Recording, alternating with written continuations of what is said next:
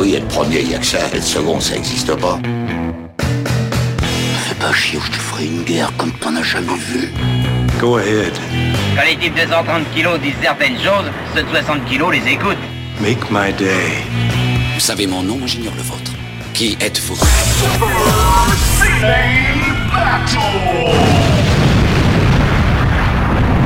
Le second, c'est un con. Super Ciné Battle, c'est le podcast où nous établissons le classement ultime du cinéma. Nous prenons vos listes que vous nous adressez pour les classer du meilleur au pire afin d'obtenir VE liste ultime. Le seul, le truculent Stéphane Boulet, alias Plugin Baby, m'accompagne pour cette mission. Bonjour tout le monde, bonjour tout le monde. Comment ça va, Daniel? Eh ben écoute, moi ça va. Moi je suis Daniel Andreev, aka Camille Robotics sur internet, et vous êtes en train d'écouter l'épisode numéro 3 de Super Ciné Battle. Comment ça va toi, papa?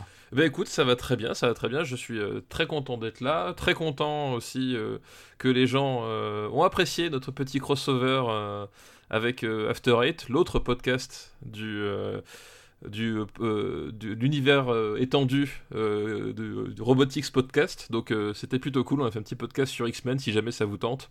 Euh, Qui voilà est de savoir. sur afterhead.fr. Voilà, exactement pour savoir là, de nouveau, de, de façon définitive euh, et absolue, quel est le meilleur film X-Men qui a été réalisé euh, à ce jour? Et, et euh, faut dire que ce projet ne correspond pas vraiment à Super Ciné Battle parce qu'il s'étend sur plusieurs décennies. Voilà, exactement. Donc c'est vraiment thématique. Là, il fallait, il fallait qu'on fasse une quelque Une chose de spécial. voilà, ça. il fallait qu'on fasse une émission à part. Et, et Quick a eu cette gentille idée et on l'a fait à trois et c'était- bien chouette. Donc on vous remercie d'être d'être là, de nous suivre, de nous suivre régulièrement, d'être des, des milliers. à- à- C'est vraiment ça, des milliers. Je pensais pas qu'on dirait ça, mais.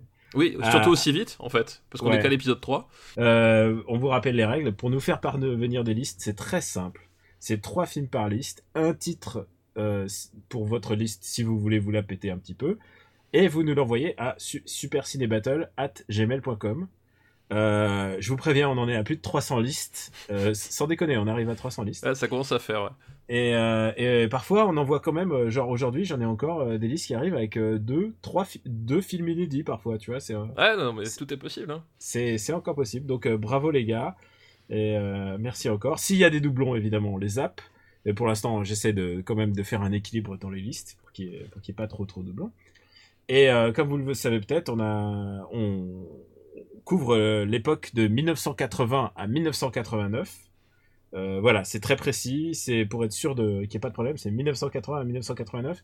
Et pour vous parler un peu du futur, on pense qu'on va juste pour euh, changer, parce qu'au tout manière, on pourrait tenir les années 80 encore des. Ah oui, 10, bah, bah, surtout au rythme voilà, de- des listes qu'on reçoit, là on pourrait tenir, euh, je, je sais pas, une année entière, quoi. Ouais, je pense. Mais, mais du coup, on va, on va quand même. Euh, on va zapper, on va passer aux années 90 quand on aura plus, plus d'une centaine de films comme ça, parce que. Voilà, parce qu'on aime bien aussi les années 90, il y a tellement à dire. Bah, Il y a tellement de choses à dire, tellement de films à parler, tellement de choses à évoquer. Un petit regard sur notre liste, peut-être? Oui, vas-y, vas-y. le, Notre film préféré, le, fi- meilleur film des années 80, et sans aucun conteste possible, Robocop. Robocop, voilà. Devant Akira, devant Blade Runner, devant The Thing, et devant Back to the Future. Écoute, E.T. est en, est en sixième. et franchement, le, le top 5, il a de la gueule quand même pour le moment. Franchement, si tu regardes le top, je pense que tu pourrais te nourrir du top 5 pour, pendant 10 ans. C'est ça, voilà. Déjà, c'est comme le dirait euh, Jacques Segala, si t'as pas vu le top 5 de Super Ciné Battle à l'épisode 3, c'est que t'as raté ta vie. Je pense aussi, ouais. Et le, et le plus mauvais film de, de cette décennie, euh, euh, bah, pour l'instant, c'est Cyborg de Cyborg. Jean-Claude Van Damme. Avec Et je dois prévenir les gens, ce coup-ci, j'ai choisi des, des films où il y a des, des bottom shooters, quoi. C'est Ah, des mecs qui visent le bas. Et, euh, et est-ce que, est-ce que Cyborg, euh, je sais pas s'il y a quelque chose qui va dépasser le, le- Écoute, on ne sait... Robocop. Voilà, on ne sait pas. Voilà, Enfin, toi, tu ne sais pas. Moi, je, je, je peux me douter, mais voilà.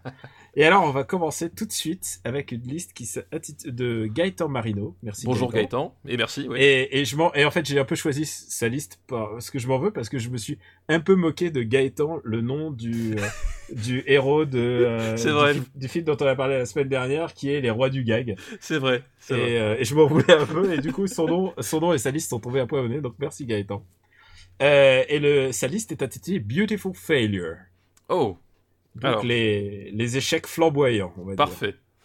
Et le premier film de cette liste, c'est Dune. Ah, Dune. Et oui, David Lynch. David Lynch. euh, Et on peut le dire que c'est un échec, un échec cuisant. oui, oui, c'est un échec. Enfin, donc euh, Dune, Un c'est échec commercial, hein, parce oui, que c'est- voilà, l'adaptation donc du, euh, du célèbre roman de, de science-fiction, enfin de Frank c'est- Herbert. Voilà, de Frank Herbert, c'est la même saga en fait, Ouais. euh, jugée euh, par beaucoup de complètement inadaptable. Et, euh, et voilà, et puis David Lynch, euh, qui n'était pas forcément un grand spécialiste du, du film euh, de science-fiction, euh, effets spéciaux, etc. Enfin, donc tu avais pas mal de conditions qui étaient réunies pour qu'effectivement le film euh, ait des soucis.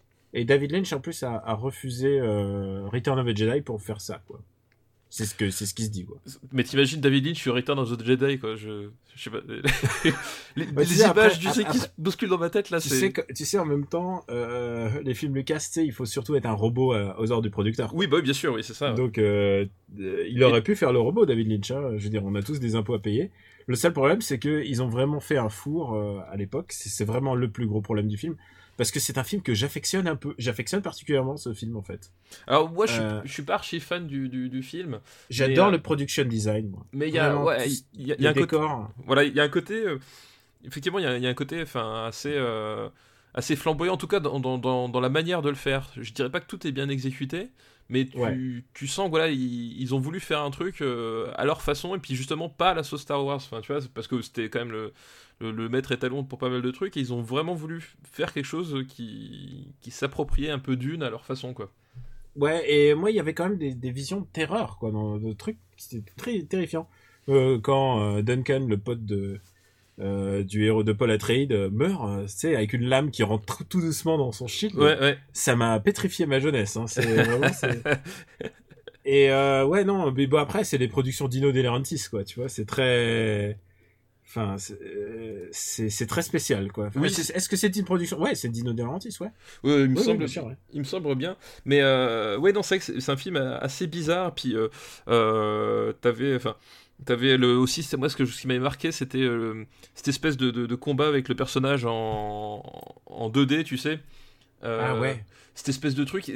Genre, enfin, quand j'étais gamin, je comprenais pas, je comprenais vraiment, enfin, en fait, je comprenais pas ce qui se passait, quoi. C'était genre, Ouais. euh, what the fuck. Et puis, quand il, quand il, quand le combat se finit, enfin, le, tu sais, le truc éclate en mille morceaux, tout ça. J'étais là, je fais, mais qu'est-ce que je suis en train de regarder, quoi. Oui, c'est pas, c'est pas très logique. Mais, mais moi, j'étais quand même. Euh, j'avais lu les. Alors, c'est un des rares cas où j'ai lu les bouquins avant, euh, parce que je n'étais pas un lecteur de SF. C'était pas la littérature qui était très prisée à la maison. Et euh, mais mais j'étais euh, j'étais vraiment assez surpris par ce film qui me donnait vraiment une vision différente. Et il faut dire que j'ai joué au jeu Dune de Krios encore Oui. avant en fait. Ouais, ouais. Donc euh, j'avais une autre vision euh, différente à chaque fois de, de ce film, de ces romans. Donc euh, c'était pour moi c'était comme si c'était une vision différente.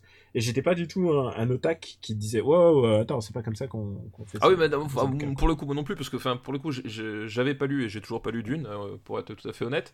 Mais c'est un film que, quand tu le regardes, tu le réceptionnes assez étrangement, quoi. Et mais par, pour le coup, donc tu parles des, des, des jeux. bon, aujourd'hui, ils ont quand même vieilli, mais à l'époque, putain, c'était quelque chose les jeux Dune. Ah non, et puis il y avait de l'ambiance. C'est vraiment, c'est un film qui sait retranscrire une ambiance, et c'est pour ça que David Lynch était assez fort. Ah bah de toute façon, oui, c'est ça. ouais. Enfin, c'est- sa patte, quoi. Il y avait des chouettes, il y avait des chouettes acteurs. Je veux dire, il y avait Sting. il oui, euh, voilà. Ouais, Il y avait euh, Max von Sydow, euh, et Michael McLellan. euh, Bah oui, c'était- McLaren quand même. euh, Putain, euh, voilà, ça, ça Future avait la gueule. C'est ça. Oh, c'était dégueulasse. le, le mec, c'est quand même le héros de Twin Peaks et il dit Super Future Showgirl. attends, attends, t'en as fait d'autres hein, de ce que. oui, c'est vrai. J'ai fait pire avec McTiernan. Ah, Alors, moi, je regarde la liste et je mets Dune assez haut quand même. Moi. Assez haut, comment? Je le mets en dessous d'Over the Top, si c'est la question. Et faut rappeler que Over the Top est un peu notre maître étalon des C'est ça, voilà. C'est... années 80. Et euh, Over the Top, quelque part, ne baisse pas en ce moment. Non, c'est vrai. Euh, Dune, je le mets bien au-dessus de Top Gun quand même. Euh, je le mets. Je le mets entre euh, Back to the Future 2 et Le Petit Dinosaure, si, si tu n'as pas d'objection. Mais est-ce que toi, tu. tu Moi, je, moi, je mettrais peut-être quand même juste derrière l'ours. Parce que, quand même, l'ours, ça reste quand même un, un truc qui m'avait vraiment beaucoup plus marqué à l'époque, quoi. D'accord, écoute. euh, Écoute, ça me, ça me peut aller. Bah écoute, ça veut dire que Dune devient le 24e meilleur film Des années 80. des années 80 et le premier film que nous voyons dans ce troisième épisode. Eh ben écoute, c'est entériné. Deuxième, euh, deuxième fiasco. The Adventures of Baron Munchausen. Ah, ah bah oui, putain, Ah bah, là on parle encore d'un autre film vraiment foutraque et tout, mais pour le coup que j'aime bien encore. Enfin, Ah, voilà. je- je- ce film a une ex- extraordinaire magie qui fonctionne sur moi. Ah oui, oui, non, mais c'est bah, c'est à nouveau. euh, euh, c'est à nouveau Terry Gilliam. euh, à l'époque où Terry Gilliam c'était quelqu'un qui, qui avait un véritable imaginaire et qui surtout euh, savait le, le mettre en scène. Quoi. Enfin, il y a, y une espèce de- d'énergie euh, dans la mise en scène qui, qui déborde euh, à chaque instant. Ça a encore Et- été un tournage ultra difficile. Ah oui, oui, mais c'est. bah, De toute façon, c'est. c'est- Je je pense en fait c'est le genre de film où, en dehors de Gilliam lui-même, je suis même pas sûr que les gens comprenaient ce qui se passait, tu vois. Ah, et c'est aussi un film encore avec Sting, si je me, si je me dis. Putain, c'est vraiment le. C'est la thématique. C'est la thématique. je pense que bientôt on va faire des reviews des clips de Mylène Farmer avec Sting. non, c'est vraiment un beau, c'est vraiment un film magique. Et je tiens à dire aussi qu'il y a quelque chose qui a beaucoup marqué, c'est qu'il y a Uma Thurman nue, Oui, c'est vrai, nu et jeune. nue et très jeune. Elle Ouais, était très, très jeune. underage. Elle avait Ouais. 17 ans. Mais euh, il faut voir là un peu la malice de Terry Gilliam, je pense. je, je crois, oui. Et euh, plein de beaux- plein de bons acteurs. hein. Je pense qu'il y avait Jonathan Price toujours dans les bons coups. euh, Robin Williams. euh, Et je crois que Munchausen, il était joué par euh, John Neville. C'est John Neville, ouais, Ouais. John Neville. Et John Neville qui est un grand, grand acteur classique. Il y avait Robin Williams, ouais. Non, vraiment, c'est un, vraiment un film assez magique pour moi. Et euh, faut dire que Munchausen, c'était un truc qui était euh, lu dans ma famille, genre, euh, on me le lisait. C'est un truc auquel j'étais déjà familier. J'avais vu les dessins animés aussi, euh, les, les, mus- les dessins animés genre Image, je crois, ou quelque chose comme ça. Ouais, ouais, je me Et souviens ouais. plus exactement de ça. Ouais, moi c'était un peu ma cam, quoi. Donc, Non, mais euh, Munch- Munchausen, je le casse assez haut, euh, assez haut pour une. Euh, Est-ce que je le mets au-dessous de Dune, peut-être? Euh, le bar- ah, moi, je mettrais quand même au- au-dessus d'Over the Top, tu vois. Au-dessus d'Over the Top Ouais. Ah ouais, mais en dessous de, euh, de, Mini- de Oui. Sens de la vie. Ouais, au-dessous de Sens de la vie, quand même. Qui est un autre Terry Gilliam. Il y a beaucoup de Terry Gilliam, en fait, dans le... je regarde là dans le, dans le top, entre, entre Brasil, euh, Munchausen et, euh, et le Sens de la vie, finalement. Eh bah écoute, euh, ouais, mais Terry Gilliam est un, est un mec important. Ah bah, et, ouais, été, en tout cas. Donc, donc Baron de Munchausen, arrivée surprenante, assez haut dans le top, à la 19e place. Bah écoute, c'est intéressant. Ouais, c'est intéressant, mais en tout cas, enfin, c'est, un film, faut pas trop en raconter, mais c'est, si vous aimez les trucs un peu, Je me souviens que Hardisson utilisait un, un des moments du, du film, le moment où il marche sur la lune, qui est en fait un Oui. décor en carton-pâte, ouais, euh, avec une lune avec des yeux, tu vois, à la Méliès. Quoi. Oui, bah, bah, Et, d'ailleurs, et pour, dire, pour dire attention, grand moment de cinéma, et il s'en moquait un peu. Mais moi, je trouvais que c'était classe, quoi. Bah oui, mais, mais d'ailleurs, enfin, tu- euh, faut savoir que Méliès avait déjà adapté le Baron de Munchausen et que du coup, euh, Oui, C'était un gros voilà, l'aspect euh, carton-pâte bricolé, etc. euh, bah déjà, ça correspondait à l'univers de Guillaume, mais surtout, enfin, c'était effectivement un hommage à, à Méliès, sans, Ouais. qui, enfin, le cinéma de Guillaume aurait pas été le même, clairement. Oui, c'est clairement, clairement, tout ça, c'est de la référence Donc, à Méliès, euh, donc oui, pour le coup, Ardisson, euh, ça fait partie des nombreuses fois, il aurait mieux fait de fermer sa gueule. Alors, Hardisson n'a rien dit sur notre troisième film, qui est Heaven's Gate. Ah, Evans Gate. Alors, film très très très très important. Très- Euh, Alors, écoute, je pense que le film est plus important que le contenu même du oui, film. voilà. En fait, le film, moi je l'aime beaucoup, mais euh, effectivement, il est très important euh, par sa place dans le système hollywoodien. Donc, Parce qu'il euh, a changé la manière voilà, dont sont conçus les films hollywoodiens. Exactement, c'est Michael Cimino, euh, voilà, qui, euh, qui, qui, qui, qui, qui- était en fait, enfin, si vous voulez, c'est la- c'est c'est ce qu'on appelle généralement la fin du nouvel Hollywood. En gros, c'était une période où euh, la, la, la coke coulait à flot dans, la- dans, dans les, dans les maisons de production hollywoodiennes et le pouvoir était globalement donné aux réalisateurs. Donc c'était toute l'émergence de, des Scorsese, des Coppola, voilà, c'était l'époque où- oui, c'était les, les, les réalisateurs, genre les Lucas. Voilà, c'était le pouvoir au réalisateur et c'était le moment où, euh, où le, le blockbuster, euh, le blockbuster, c'était avant tout des films d'auteur. Enfin, il y avait vraiment un, un truc. euh, et en fait, euh, du coup, ce qui s'est passé, c'est que Michael Cimino, ben, quand il a voulu faire Evans Gate, on lui a dit ouais, Banco, enfin. Comme on faisait à l'époque, en gros, plus ou moins, hein, je schématise. Et il s'est avéré que le film a pris un temps infini à se tourner, que Il ça a été un four, il a été un four ça a coûté colossal. des, voilà, une somme astronomique, ça a coulé sa maison de production à l'époque. Enfin, je- quand je dis coulé, c'est coulé, c'est-à-dire qu'ils ont fermé la porte et ça a pas du tout marché. Mais vraiment, euh, genre, euh, voilà, c'était plus que boudé. Et, euh, et à partir de ce moment-là, les mecs se sont dit, waouh, donner Ça a mis de- fin aussi à l'ère des west... à l'ère euh, absolue Oui, des westerns. Des, des westerns, ouais. À partir de ce moment-là, les, décisionnaires à Hollywood se sont dit, ouais, doucement. Euh, ils sont bien gentils, les, les réalisateurs, avec leurs grandes idées, et- etc. Et leur film pharaonique Et à leur film 300, pharaonique, 300, etc. 300 minutes. Mais à un moment donné, eh ben, on va faire autrement. Et c'est en fait, c'est le début euh, du, cinéma gestionnaire à Hollywood. En fait, c'est vraiment ça. C'est à partir de ce moment-là, ils, ont, commencé à mettre des, euh, des barrières, entre guillemets, des garde-fous. Voilà, c'est plutôt ça, des garde-fous. Pour éviter que justement un type coule à lui tout seul avec un film, sa boîte de production. Et, euh, et c'est ça qui nous a donné aujourd'hui les tentes de production euh, qui sont sur les sets et qui réécrivent les scripts au jour le jour. Voilà, sur exactement. les- même sur euh, les films de super-héros. Donc c'est la fin d'une époque, euh, c'est la fin d'une époque. Mais le, le film, alors il est, il est long, hein, je crois qu'il dure 3 heures ou même plus que 3 heures. Bah, ça dépend de quelle version, parce Oui, qu'il y a ça- la version telle voilà. qui est sortie, il y a la, Il y a la version version remontée. euh, euh, remontée. Enfin, il y a plein de versions différentes de ce film qui existent. Et la version telle qu'elle est sortie, euh, je crois qu'elle faisait ouais euh, de une heure, euh, euh, enfin 150 minutes quoi. Ouais, c'est- long, mais euh, franchement, Ouais, J'imagine même plus quoi. Je, je crois que c'est beaucoup plus long que ça. Et, euh, mais c'est un film qui, qui a à voir parce que enfin, ça reste un, un western, mais vraiment un western à part parce que enfin, c'est pas le, le- le- c'est ni western spaghetti ni même le western classique. Enfin, c'est une espèce d'épopée en fait plus. Et, euh, et en fait, c'est enfin.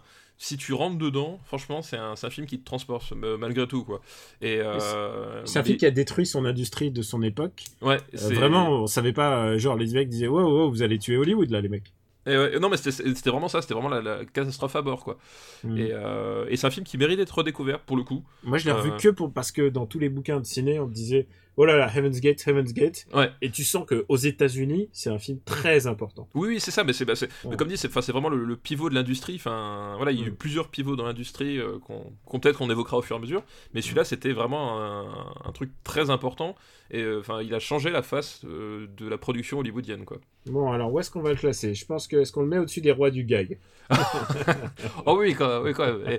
Et, et Evans Gate, je veux pas le voir en dessous de Top Gun, c'est pas possible. Bon vas-y, vas-y, où est-ce que tu le shooterais? Euh, Evans Gate, euh, je le mettrais. euh, euh, moi, je le mettrais juste en dessous de Back to the Future 2. Euh, Ok, écoute, je te l'accorde, pas de problème. Parfait. Si ça te va, ça me va. Écoute, euh, Heaven's Gate. Ce qui est une bonne, s'il y a vraiment, euh, qui est une- un bon milieu de tableau quoi. Ouais, ouais, mais, je pense que c'est, enfin, c'est un film euh, qui, qui a ses défauts, etc. Parce que aussi, euh, à cause de sa production et de, de Chimino, qui était quand même un réalisateur qui n'était pas, pas évident et pas toujours au clair avec lui-même. Mais euh, c'est vraiment un film dans lequel tu peux trouver des choses et dans lequel tu peux vraiment t'embarquer, quoi. Enfin, c'est à voir. Bon bah écoute, et bah écoute, on a fini avec la liste de Gaëtan. Merci Gaëtan. Merci Gaëtan, très bonne liste. On va passer à une autre liste, la liste d'Anthony Abelot qui nous a envoyé. Bonjour, Anthony. liste- Bonjour Anthony et merci pour ta liste. Ils ont une liste qui s'appelle Trois œuvres majeures de science-fiction des années 80. En sous-titrant Si Akira et Blade Runner l'ont fait, eux aussi ont droit à leur chance. et elle commence par Flash Gordon. Ah, Flash Gordon. Flash Ah. Gordon. Voilà, donc euh, Flash Gordon que beaucoup de gens connaissent avant tout euh, grâce à la BO de Queen, hein, avec la, la- la fameuse chanson titre Flash. Ah et, la ligne de basse extraordinaire. La ligne de basse est extraordinaire. Ouais, enfin, de toute façon, la ligne de. Enfin, la basse Les lignes de basse de Queen en général, Voilà. c'est soit Another Bites the Dust, c'est le truc le plus samplé de l'histoire du rap. voilà, et c'est pas pour rien parce que la, li- les, lignes de basse chez Queen, enfin, je sais pas, t'as aussi euh, Under Pressure, le duo avec Bowie, enfin, Ah, c'est incroyable. hein. une des plus belles lignes de basse de l'histoire du rock. Mais bref, on n'est pas là pour parler de Queen, De Mais on peut, hein, si mais on peut aussi. C'est notre podcast. Mais, euh, Et c'est une production d'Ino De Laurentiis, encore une fois. encore une fois. Toujours Et- dans les bons coups. Et, Et là, euh, par contre, ils ont fait, ils ont fait leur thune. hein, Ça, c'est bon. Oui. Alors, il faut, faut dire, c'est un, c'est un, un film de SF, euh, à, à limite space opéra anglais. Oui, c'est ça. Mais c'est ouais, c'est vraiment ça. C'est euh, et, et quand tu dis space opéra, c'est c'est le mot le plus juste parce que c'est vraiment opéra genre euh, au sens euh, au sens italien du terme quoi. au sens théâtral. au sens dirais. théâtral du terme, exactement quoi. Ouais. C'est un film assez réjouissant. Mais comment dire C'est, il, il, il a réussi à capter ce qui faisait un peu le côté cheesy de bah, tu vois, de Batman 66, quoi. Oui, c'est ça. Et, et oui, c'est un, vois, c'était, un, c'était un- un peu cheesy, je... carrément cheesy. Ouais, ouais, il était, comme, dit, comme disent les Américains, c'est campy, tu vois. C'est- Oui, voilà, c'est c'est exactement ça, quoi. C'est c'est c'est un film. euh, euh, c'est vrai que surtout que bah, il est sorti donc après euh, la guerre des étoiles et globalement, enfin d'un point de vue visuel en tout cas, c'est- il y a un gros décalage. on est plus proche de du comment ça s'appelle de des maîtres de l'univers, tu sais, avec Dolph Lundgren que que Star Wars. Prépare-toi, prépare-toi à la suite de la liste. ah ah ah ah. Donc, Donc- où est-ce que euh, Flash, Flash qui est bon, moi je veux te dire, je prends plaisir à regarder Flash, mais encore une fois, je pense que ce qui a rendu culte euh, Flash, c'est plus sa musique que, que son contenu. Bah, y avait, il y a- enfin, c'est un objet. En fait, c'est un objet pulp en fait. Ouais. C'est vraiment ça. C'est euh, un objet pulp, mais euh, c'est pas un grand film pour autant. tu mais vois. en- et les visuels, les visuels du film sont quand même assez impressionnants, quoi. Il- C'est des trucs qui sont restés, euh, restés à, à vie, quoi. Je- Enfin, genre, enfin, euh, il faut voir Flash au moins une fois pour comprendre. euh, Oui, non, c'est sûr. mais ce qui de quoi on parle, quoi. C'est vraiment un truc à voir. Alors maintenant, où est-ce qu'on le classe? Où est-ce qu'on le classe, Flash? Euh, C'est un film important. C'est un film important, mais je, mettre, je le dirais moins important que Top Gun quand même. Moins important que Top Gun, d'accord. Ouais, quand même.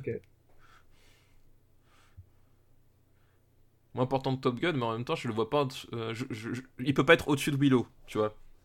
Il peut pas être au-dessus de Willow, d'accord. Non, je sais pas ce que t'en penses, mais moi, c'est comme non, ça que je le vois. je te suis. Euh, je pense que je le verrais plus que l'histoire sans fin. Ouais, d'accord, ok. Ça te va? Ouais, ça me va. Putain, on est, on arrive à bien se synchroniser. Tu sais, il y a des gens qui disent, oh là là, papa il parle plus, Daniel il parle plus. euh. Ouais, non, mais faut- ce qu'il faut fait, savoir, on se synchronise vraiment. Quoi. Et on se synchronise, et puis euh, quand, quand, quand après il y a un truc qui va pas, tu me donnes de l'argent, on s'arrange autrement, tu sais euh, Ouais. comment ça se passe. et, puis, et puis je sais où tes enfants vont à l'école. Il n'y a pas d'embrouille C'est ça. tout est clair, tout Ouais. est clair. C'est de la véritable amitié non feinte. Ah ouais, bien encadré. Bah écoute, euh, écoute, le deuxième film de, de la liste d'Anthony, c'est, tu croyais pas si bien dire, Master of the Universe. Voilà, bah, Master of the Universe, un film produit par la Canon, la machine Canon. à rêve. Alors, Voilà. non seulement ça, mais je crois que c'est le film qui a tué la Canon. Bah, ça fait partie, parce qu'en fait, euh, ça se voit pas à l'écran quand vous le regardez aujourd'hui, mais euh, à l'époque, pour eux, c'était un film ultra ambitieux à tous les niveaux. Et en fait, euh, bah, c'est Dolph Lundgren donc, qui joue euh, Musclor. Tu sais, ils se sont dit, waouh, putain, ce mec-là, dans, dans Rocky 4, il était trop bien. Voilà, c'est ça. Et- Il, a venait, il venait d'apprendre un tout petit peu à parler anglais, mais il, a, il doit avoir six lignes de dialogue dans tout le film. C'est ça, et, euh, et, et, et à cette époque-là, Dolph Lundgren, il joue encore moins bien que Schwarzenegger, enfin, donc c'était quand même dire... euh, Ah, une- Alors, il faut dire, il faut dire que c'est, pour moi, c'est un film important. Euh, parce que d'abord, je suis allé le voir en salle de ciné. et, et, et un moment, et un moment, Jean-François s'est levé dans la salle. Il a mis son pot de popcorn sur le bras. et il a fait pipiou, pipiou, comme si c'était, il avait un canon Cobra. Ouais. Et pourquoi je, je sais qu'il s'appelle Jean-François C'est parce que sa maman lui a crié Jean-François, assieds-toi à ta place. tu vois, le cinéma dans des bonnes conditions. euh, c'est ça. Et Mais, euh, bah, plus sérieusement, euh, si on peut, alors il faut voir ce film, c'est un grand Oui. nanar cosmique. ça. Si, si t'es fan de Nanar, c'est un incontournable, vraiment. C'est un nanar cosmique, euh, puissance, euh, puissance over the top, Oui. je dirais. c'est c'est c'est- enfin ce film est enfin je veux dire par exemple pour pour Skeletor parce que du coup en plus pour le coup j'ai vu il y a pas longtemps euh, Electric Boogaloo Ouais. le, le documentaire sur la sur la Canon et euh, justement ils expliquaient le, le cas de Skeletor donc euh, avec son visage euh, Ah, de- qui est joué par Frank Langella. voilà de, de, de- squelette et en Ouais. fait au début ils avaient ils avaient prévu un truc genre super ambitieux pour son visage tu sais avec des animatroniques etc pour faire un vrai crâne etc et en fait les mecs sont arrivés ils ont fait bah ça coûte ça et puis ils ont fait bon bah alors on enlève ça ah bah ça coûte ça ah c'est toujours trop cher et ainsi de suite et en fait au final ils se retrouvés avec un espèce de, de pauvre truc en latex posé sur le visage qui bouge Et à peine. quand ça zoome, tu vois la couture. oui, oui. Quand ça zoome, tu vois la couture, tu vois la peau euh, derrière les yeux, enfin derrière les, les trous pour les yeux. Enfin, genre c'est une Et ce qui catastrophe. est génial, c'est que Langella, il le joue à 100% à fond Ah oui. la caisse. Lui, il est à, il est à 200%. Enfin, Il est, il est le meilleur acteur d'un film exécrable. Il est, c'est- tu sais, il est, il est le, il, il est le, le Mister Bison de, mais de oui, c'est Street que Fighter. Voilà, c'est exactement ce que je veux dire. Il me rappelle Raoul Julia dans le film Street Il est, Fighter. il est très. Raoul Julia. C'est exactement ça, quoi. Et, et il faut citer aussi que parce est, ce film est connu pour plein de choses, notamment c'est le premier film de Courtney Cox. Oh Et il putain, faut oui, dire c'est que vrai. Courtney Cox, Oui, parce à, 20, à 20 piges, elle était, waouh, elle était vraiment choupie. Oui, parce qu'il y a, y a ce muscleur qui arrive dans le dans le- l'Amérique des années 80 et justement Oui, il, en fait, il tombe sur Courtney Cox quoi. il faut expliquer le, le film, c'est que c'est que ça se passe dans le monde euh, Eternia, sur Eternia, enfin je crois que ça s'appelle Eternia de, de mémoire. Et, et, euh, non, je suis assez calé en fait en mode de vie. Et en fait, au bout d'un moment, ils sont transportés en- dans le monde de- d'aujourd'hui, donc c'est très les visiteurs quoi. C'est ça. C'est c'est un peu une préquelle de Thor si vous voulez en fait, même carrément. Et, euh, et en fait, comme ils avaient pas de moyens de faire tout Eternia, en fait, ils se sont dit bah on va on va vous transporter dans le New Jersey. C'est ça, c'est ça, c'est ça. Et pendant 80 du film, les combats ils se déroulent dans des dans des dans des hangars, dans Oui, des dans- cuisines, dans... des salons. Dans, dans- dans des, dans des pièces toutes pourries, à peine éclairées. enfin, c'est- du laïesh, mais C'est- c'est extraordinaire. Et alors, j'ai eu euh, une nouvelle manière de redécouvrir le film, c'est que en fait, euh, à l'époque, je lisais, bah, je lis toujours des comics, mais je lisais les comics de John Byrne qui s'appelle John Byrne Next Man, qui est un, un truc de SF contemporain, un peu, euh, un peu politique, politicard, quoi. Et, euh, et en fait, pourquoi? C'est parce qu'il en a parlé. On lui disait, mais quelle, quelle est la bonne adaptation d'un d'un du- d'un comics en en, film? film. et, ouais. et lui, il a dit bah, les Maîtres de l'Univers, parce que si on regarde les Maîtres de l'Univers, c'est le- l'adaptation la plus proche euh, des New Gods de Jack Kirby. Et c'est vrai. Et alors, à un moment, il a reçu une lettre du réalisateur Ouais. qui lui dit bah oui, c'est vrai en fait. Je suis content que quelqu'un ait compris en fait, ce que je voulais faire. En fait, c'était une adaptation des New Gods de Jack Kirby, et c'est vrai que ça y ressemble énormément. Si t'enlèves le grand blond qu'on leur a foutu là-dedans, Après, tu vois, euh, ça, res- ça ressemble, ça ressemble vraiment à une adaptation comics, euh, vraiment, vraiment assez fidèle en fait. et, et c'est là, que- c'est là qu'on voit que finalement, être une bonne adaptation, ça ne fait pas un bon film. Tu vois Oui. C'est une autre adaptation de quelque chose. Alors, ce qu'il faut expliquer aussi, c'est que le maître de l'univers, c'est l'adaptation, c'est l'adaptation d'une série télé qui était adaptée elle-même d'une série de jouets. Ouais, c'est ça. C'est l'époque et, et en plus ils l'ont, ils ont mis en place le film au moment où les maîtres de l'univers c'était déjà en train de s'éteindre quoi. Oui, non, mais de toute façon, c'est, euh, enfin, c'est, c'est- Le mauvais timing absolu. le mauvais timing. Et, et en fait, enfin, la, la- la Canon, quand ils se lançaient dans un film, ils abandonnaient jamais. C'est-à-dire que par exemple, on va reprendre Cyborg. Il faut savoir que Cyborg, à la- au départ, c'était une adaptation de Spider-Man en fait. Ah, c'est vrai. Le point de départ de Cyborg, c'est on veut faire Spider-Man au cinéma. Et ça finit avec Jean-Claude Van Damme avec trois haillons qui tapent sur un grand black dans, des, dans, dans un décor désertique. euh, vrai. Qu'est-ce que ça aurait trois- donné s'ils Trois avaient... ampoules, quoi. Mais ils avaient, ils avaient les droits de faire Spider-Man, je crois. Mais justement, c'est pour ça qu'ils étaient partis dessus. Et en fait, ils étaient partis dessus. Et ensuite, comme ils l'ont pas fait, bah, les, les voilà, droits étaient comme ils l'ont pas fait, etc. Et, ça a échoué et ça s'est transformé en voilà en post-apocalyptique avec Jean-Claude Van Damme quoi. Mais du coup, Element Univers, c'est ça, c'est qu'ils avaient le truc et il fallait absolument faire le film. Voilà, Et- et- de toute façon, ils l'avaient vendu le Alors, machin. ils avaient etc. parlé de faire une suite hein, oui, à un moment. ouais, ouais. Et, euh, et, et, et je peux et vous, je vous le mets en mille euh, dans, dans les moins de 5 ans il y aura le remake euh, il y aura le remake euh, des Maîtres de l'univers c'est Ah sûr. oui, c'est sûr et certain. genre mais- euh, avec les- toute la veine Hasbro là c'est pas possible que Mattel il fasse pas ça quoi Oui, et puis voilà, puis en plus ils ont Chris euh, Chris Hemsworth sous la main, il est dispo parce que de toute façon personne veut tourner avec lui, donc euh, voilà, il y a plus qu'à. parce que soyons francs Chris Hemsworth il est aussi aussi beau qu'il est mauvais acteur Ah oui, non mais c'est. et, et le seul ah tiens en parlant de on fait une parenthèse Chris Hemsworth le- est-ce que tu as vu Rush? Oui, oui, oui, il est très bien dans Rush oui, dans parce Rush. qu'il joue un connard Oui, il joue un connard parfait. Il, est, il est extraordinaire dans Rush voilà Ouais. Le, euh, sans doute le meilleur euh, Ron Howard tardif pour moi Ah oui, je pense aussi, oui, c'est le, le seul que j'ai pu regarder jusqu'à la fin, donc comme quoi. euh, Bon, alors, moi, je, suis propos- je propose, j'adore ce film Nanardeux. Euh, je le mets très haut. Mais- Très haut, oula. Très haut comment, attention. Ah, pour moi, je, je le mets au-dessus de Bloodsport. Ouais, ok. Euh, je le mets au-dessus de Top Gun. Au-dessus de Top Gun? Ah, t'es rude là. Mais euh... Euh, attends, mais mais tu sais qu'il y a plein de gens qui, qui, qui- qui aiment pas qu'on a touché à Beetlejuice et tout ça. euh, Ouais, mais là quand même. voilà, je serais Beetle- presque prêt à le mettre au-dessus de Beetlejuice. Ouais, mais Beetlejuice c'est quand même la limite là, tu vois, c'est. La mythe qualitatif, tu veux dire? Ouais, limite qualitative quand même. Top Gun, à rigueur, je veux bien. Ok, tu me donnes Top Gun? Ouais, je te donne. Top Gun. Parce que c'est en plus non. deux films de mon enfance cla- typiques, quoi. Ah bah ça. Comme quoi, t'as pas une enfance facile. hein. Euh, bah écoute, Master of Universe rentre entre Beetlejuice et, et Top Top, Gun.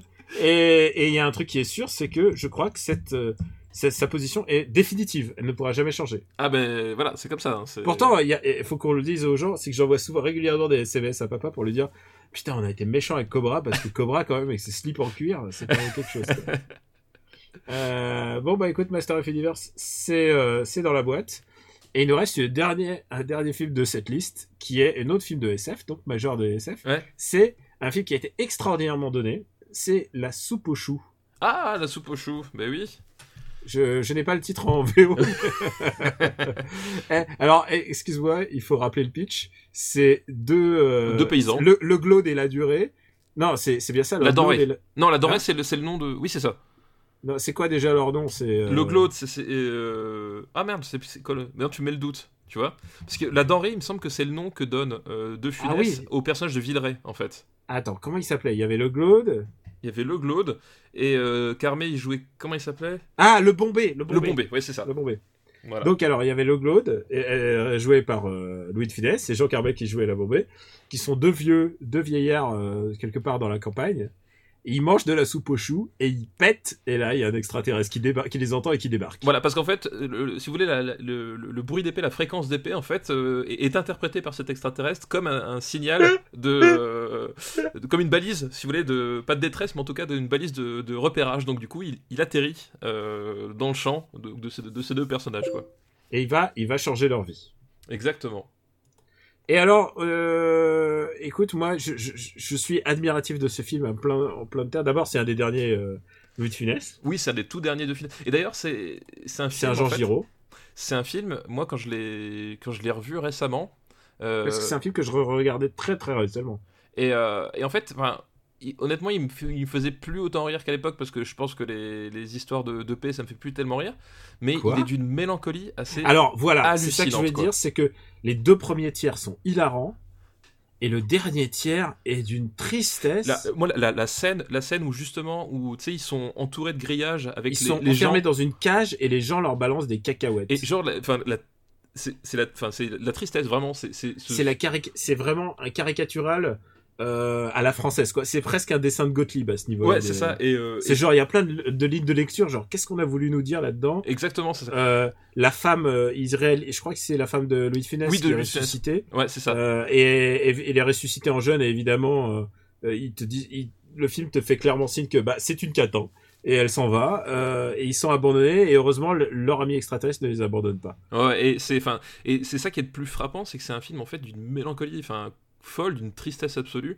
Et euh, et en fait, c'est c'est peut-être là où honnêtement, je trouve qu'il réussit le mieux finalement. Euh, Ouais, je pense aussi, ouais.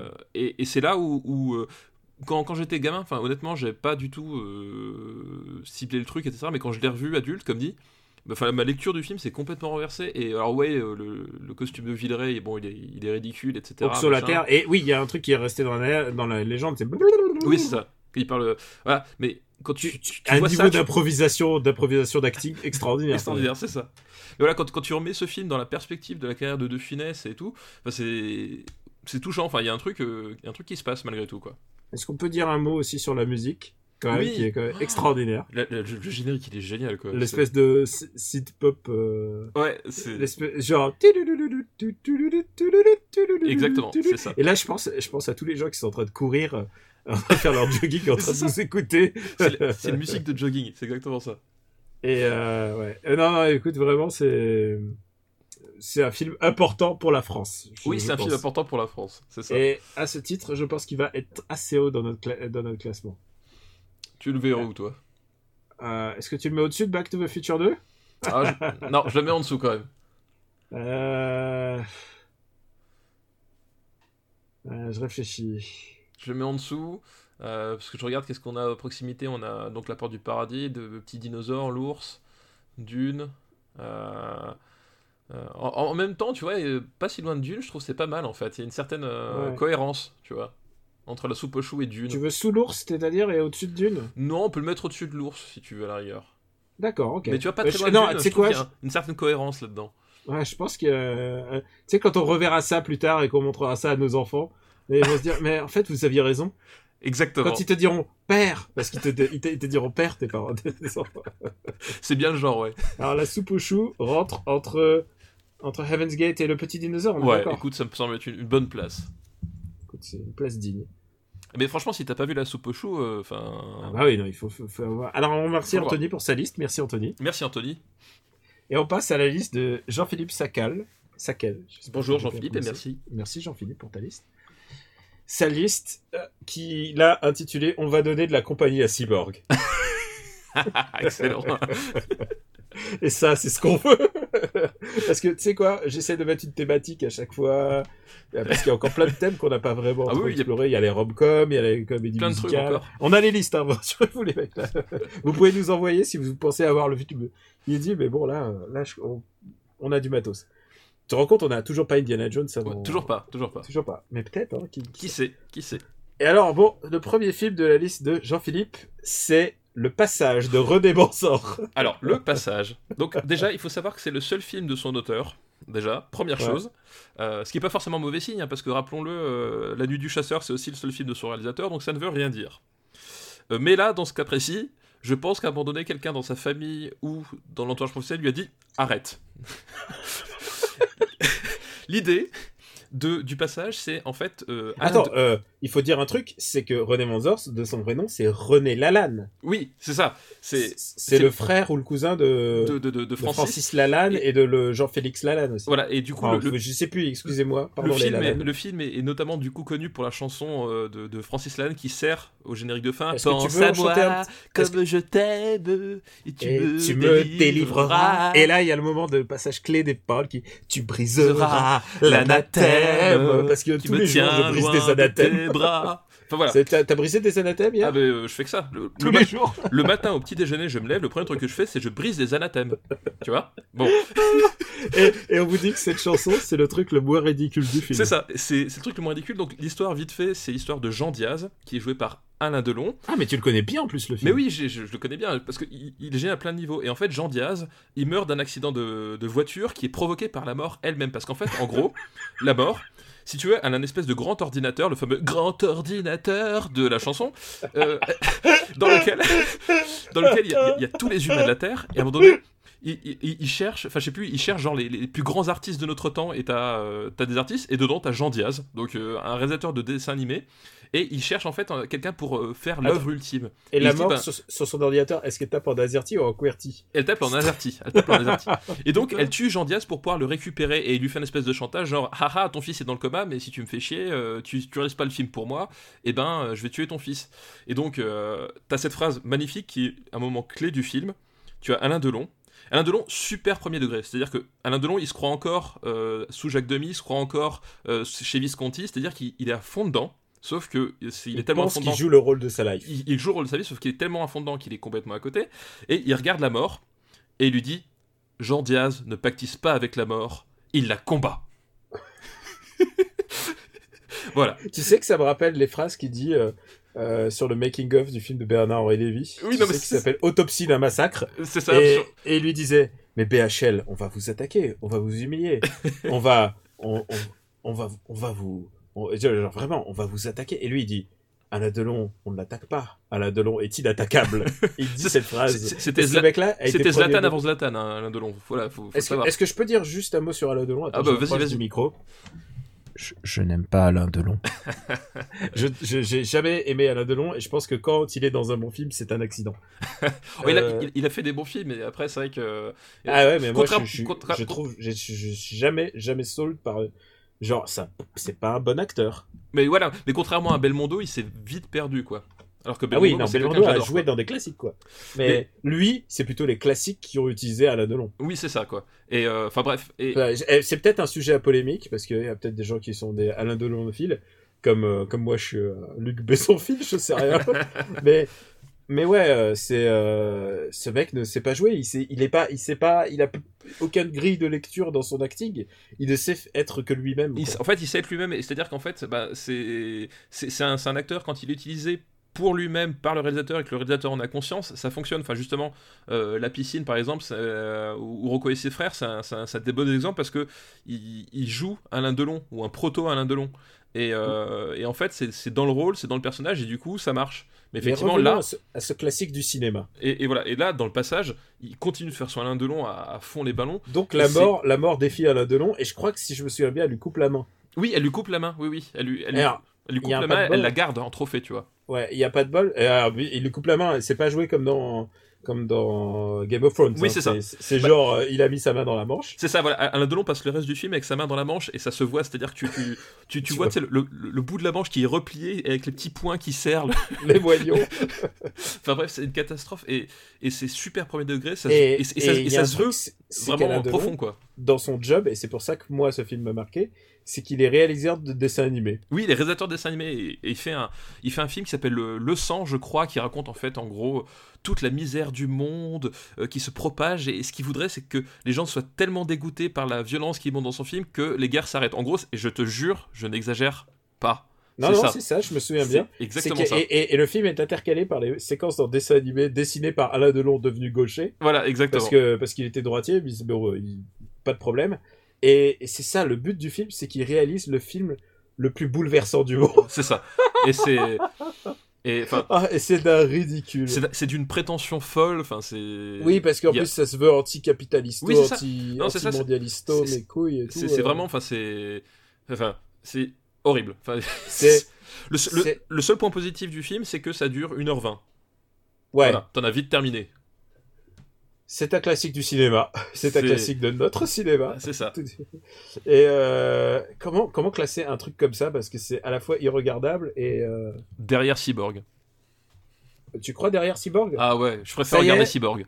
Ça parce y que- est, et- Cyborg est... Ah, parce que dans Cyborg, au moins, il y, a- il y a des coups de pierre tournés, quoi. Euh... Ouais, et, et Cyborg, il y a aussi beaucoup moins de, Et, et Cyborg, de, Francis Lalanne. en il y a beaucoup moins de Francis Lalanne, puis surtout, enfin, c'est la prétention du passage qui, qui coule le film. Enfin, je veux dire, c'est... Ah, c'est le prétentieux. Ouais, en fait, c'est ça le plus. C'est ça qui fait que le film de BHL est, est nul. C'est que c'est tellement prétentieux. C'est- archi mauvais, mais en plus, ça, ça- ça se croit, euh, ça, ça se- croit à la course aux Oscars. Enfin, tu vois, il y a un truc, euh, au bout d'un moment, Oui, c'est genre, t'arrêtes quoi. c'est un truc d'un poème d'ado euh, sans talent, quoi. Oui, c'est ça. Voilà. C'est, oh putain, je vais faire un truc euh, su- super puissant, et voilà. Et, euh, et je tiens à dire que Jean-Philippe était le seul à pouvoir proposer ce film. et par contre, il, Très bon il, choix. il rebelote, puisque il, il- encore un bottom shooter, il nous parle de Kamikaze. Est-ce que tu as déjà vu Kamikaze? Alors, Kamikaze, c'est euh, c'est celui avec Coluche? Euh, Non, c'est pas. euh, non. Ah non, je confonds, c'est. C'est euh, Kamikaze c'est avec. Galabru. Ça n'a rien à voir, putain. Je C'est. Kamikaze avec Galabru. Alors, et non, je moi, crois pour... pas que je l'ai vu. Alors, alors, écoute, pour une fois, moi, j'ai vu ce film. Et, euh, et je peux te dire pourquoi je l'ai vu, c'est parce que c'est un film écrit et produit par Luc Besson jeune. Ah, d'accord. Et, et c'est un film d'une grotesquerie, puisque euh, Galabru qui joue, euh, c'est un scientifique, il joue comme un, putain, il joue comme s'il jouait Knock, tu vois, à, à la grande motte, tu Oui, vois. je, je genre, vois tout à fait. ah, ah, ah, ah, bah alors, et mon mari, genre, il joue il joue, il, il- est ridicule. il est ridicule, et, et, il- et alors, ce qui l'horripile, c'est qu'il regarde la télé, et il est horripilé par la télé, évidemment, la télé qui est horrible, puisque évidemment, la télé, c'est le mal. Oui, c'est le mal, c'est l'ennemi du cinéma. Et, euh, et ce qu'il déteste le plus, c'est les speakerines à la télé. Et il fait un canon à particules à protons qui rentre dans les antennes de télé, qui rentre dans l'antenne générale. Je sais pas comment elle fait son chemin, mais à la fin, elle rentre et elle arrive et pioup, elle tue la speakerine. c'est génial, putain. Et tu sais que tu m'as donné envie de le voir. Et alors, et si je sais, il y a Boragé dans le film et euh, et il joue touche comme des tartifioles. C'est horrible et euh, et, et c'est d'une grotesquerie. Et en plus, c'est les musiques d'Eric Serra. Eric Serra. euh, Donc, euh, com- compositeur de, de, de Besson par la suite. euh, Et aussi plus mauvais compositeur de James Bond, il faut le dire. Oui, c'est vrai, c'était. Malheureusement pour malheureusement pour Eric Serra, mais Oui, c'est tombé sur lui. C'est vrai. Écoute, où est-ce qu'on peut Parce que le passage est plus grotesque. Le pa- Mais Cyborg ou le je, je suis en train de regarder cette liste quand même. hein. Ah, écoute, tu connais la règle, je te laisse juge. Alors, où est-ce qu'on va le foutre? Bah, par rapport à Cobra, tu vois. Prenons un autre maître étalon. Je préfère regarder Cobra. Ah bah voilà, tu vois déjà, on a déjà situé un peu, euh, on a resserré la, la, la Mais je préfère regarder Kamikaze à Cyborg. Hop, allez. Et ben voilà. Mais là, on a clairement des bottom shooters. On, de- on devrait le remercier pour. euh, Excellent choix.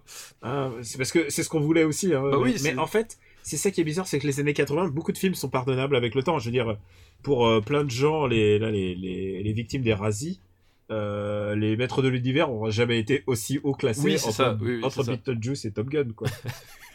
Et dit comme ça, franchement, ça a de la gueule. c'est, ça a de la gueule. hein. Le but, c'est qu'à la fin, ça ait de la gueule. C'est Exactement. qu'on puisse, c'est qu'on puisse aussi le foutre sur, euh, sur une dalle en marbre et, euh, et se faire enterrer avec.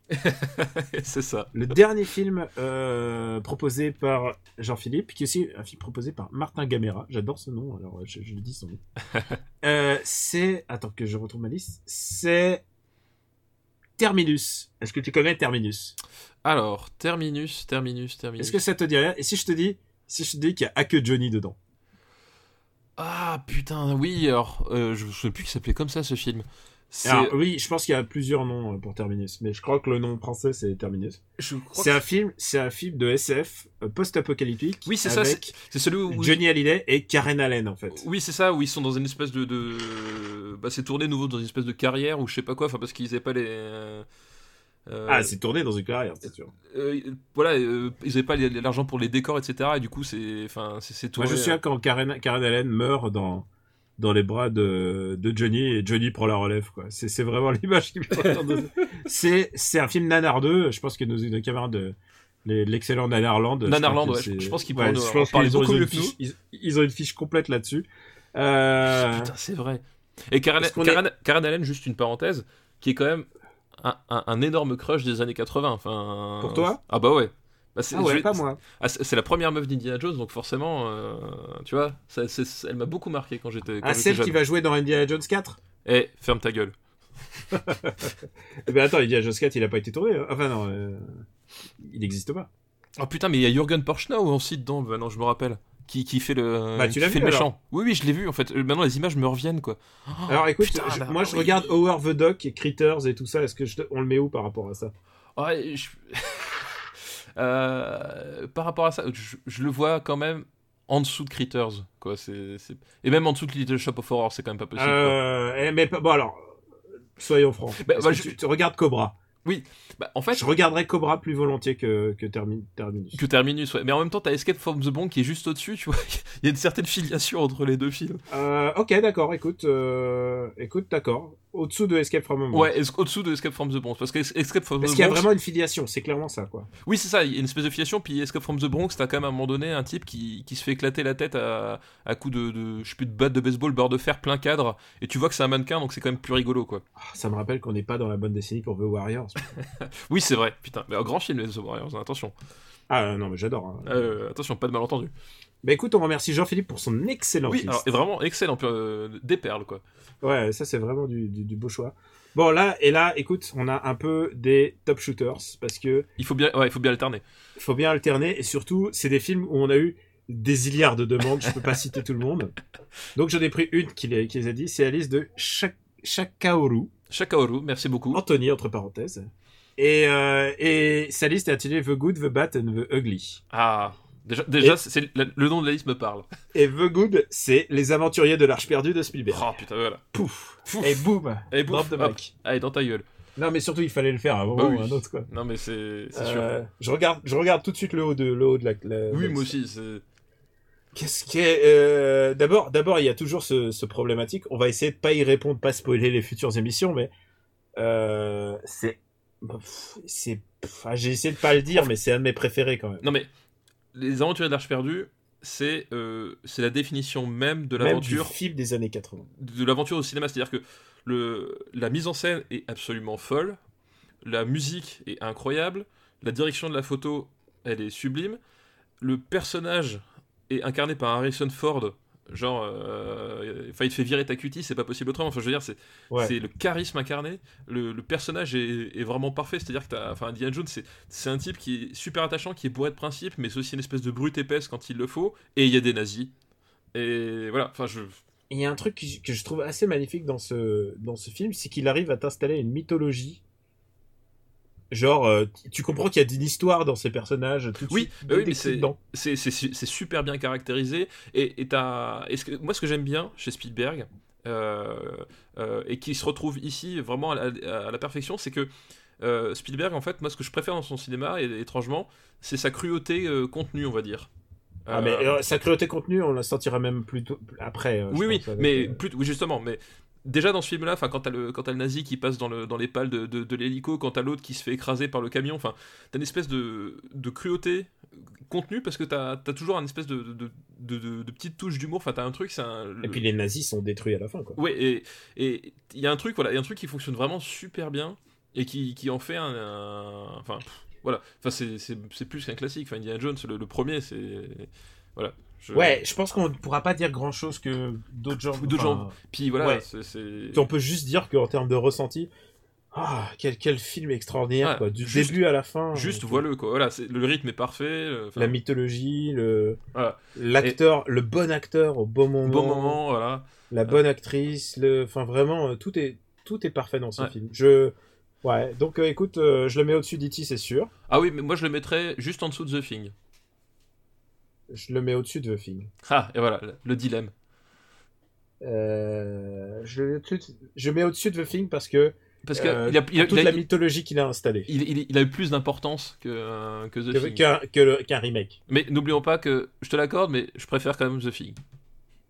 Tu aimes, tu aimes bien le vrai- mais après c'est c'est notre liste. Bah après, voilà. Tout- mais de toute façon, enfin, Genre dire- si tu si tu veux dire que c'est meilleur que The Thing, je, je suis prêt à te l'écouter. Non mais voilà, mais, Mais- c'est après, après de toute façon le problème c'est que là en fait tu, tu choisis entre des chefs-d'œuvre. Enfin je veux dire au bout d'un Ouais. moment tu forcément tu fais un, un choix, un, un espèce de sacrifice à un moment donné, euh, genre qui, qui te littéralement qui te fend le cœur. Enfin des- les films, euh, ces films à ce niveau-là c'est voilà. Bon alors au-dessus façon- de The Thing. ouais, on on, d'accord. on le met au-dessus de The Thing quoi. Mais euh, voilà c'est ça fait partie de façon des films euh, incontournables. Eh ben écoute, Raiders of the Lost Ark. Enfin, après, j'ai pas lu le nombre de le nombre de fois qu'on me l'a demandé. Ah bah c'est Mais- bah, sûr non mais c'est Voilà. sûr. Alors et on va passer à The Bad de la liste et c'est un film qui s'appelle New York 1997. Oh.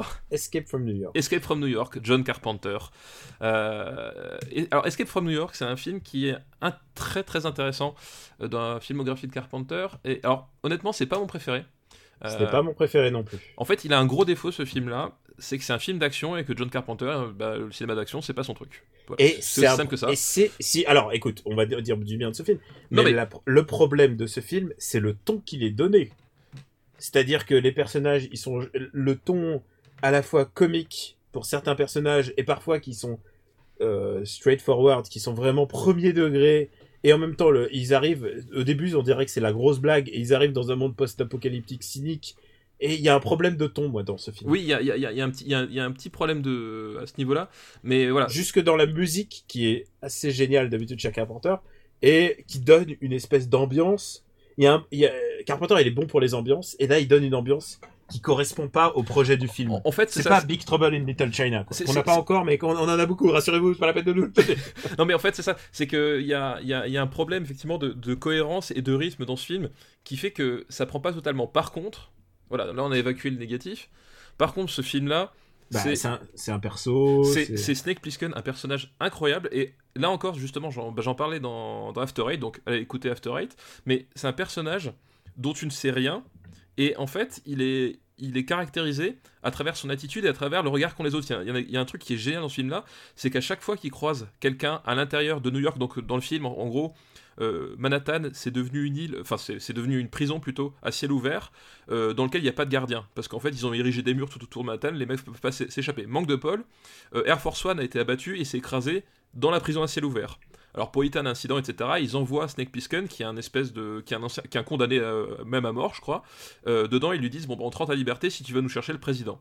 Et euh, Snake Plissken, c'est un type, il est antipathique, enfin c'est-à-dire qu'il est contre tout, il est contre l'État, il est contre voilà, il y va parce qu'il est obligé, parce qu'il lui injecte un- un- une capsule qui, va exploser s'il s'il le fait pas assez vite, etc. Enfin, il est forcé de le faire, donc il va le faire.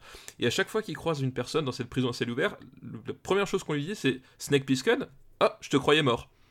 Et rien que ça, tu tu sais rien, tu sais tu sais pas pourquoi est-ce qu'il dit ça quoi que ça, mais rien que ça, tu comprends que ce type est une légende. Et par une foule de petits détails les uns après les autres, le- le- la légende de ce type se forme alors que finalement au, final, au final tu sais rien de son passé, rien du tout. Il y a un truc, il y a un et- truc et ça, c'est génial, qu'il a, il a un charisme de fou.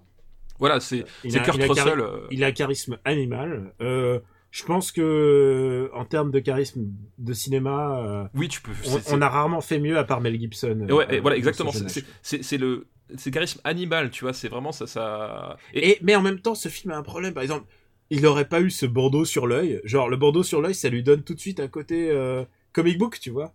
Et du coup, il y a tout un truc qui fonctionne pas. Et genre, il y aurait, il y aurait- je suis sûr que si on, re- si tu remontais le film un peu différemment, tu changes un peu les musiques et tout, il y aurait quelque chose à faire.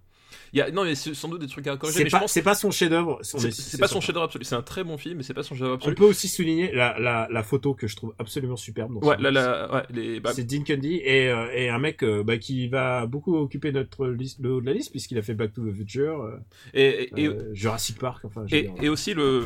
Oups, j'ai un truc qui se, casse- qui se pète la gueule dans le studio. Ah, c'est pas grave. Techniquement, faut qu'on prévienne les auditeurs.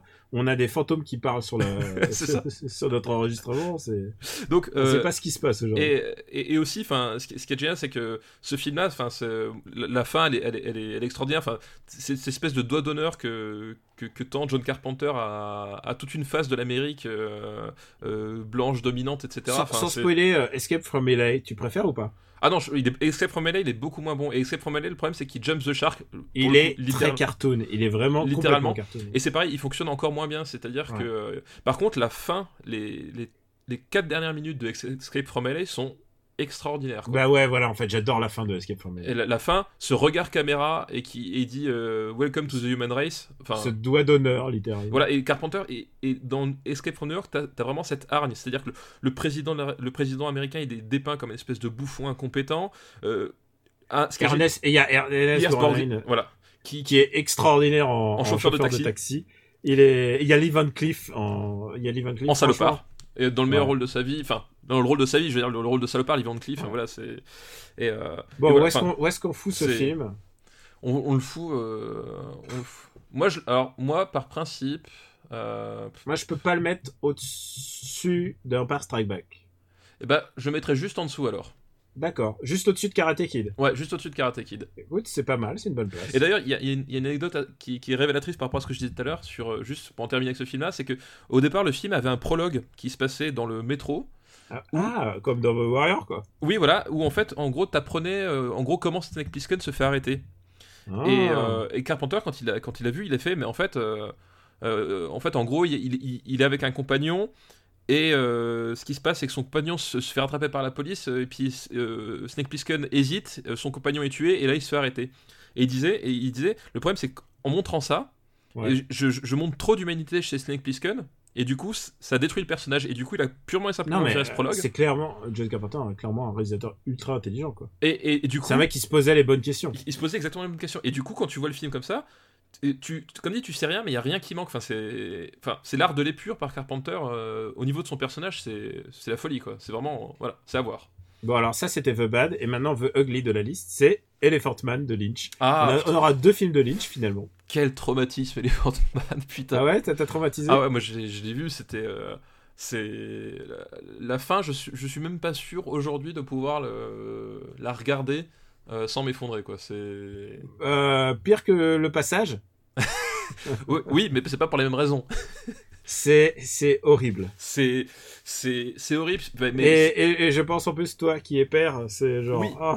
C'est non mais c'est- horrible mais c'est super touchant. Enfin le, le, le destin de ce, ce- enfin voilà l'histoire c'est un, un personnage difforme plus que difforme hein, même euh, qui Mon- en fait ouais, monstrueux, monstrueux. monstrueux. C'est ça, le, le propos du film. et en fait en gros tu, tu suis sa vie euh, c'est-à-dire euh, le regard des gens le, le fait d'être traité en animal de foire puis en sujet scientifique etc et à un moment donné ben euh, l'humanité de ce, ce type là où est-ce qu'elle se place euh, et comment nous on se place par rapport à, à cette humanité qui voilà sous le visage euh, affreux euh, elle est quand même là et euh, ouais c'est enfin, c'est c'est hyper poignant enfin c'est waouh voilà quoi C'est Euh, vraiment bizarre. ouais. C'est vraiment un film qui est.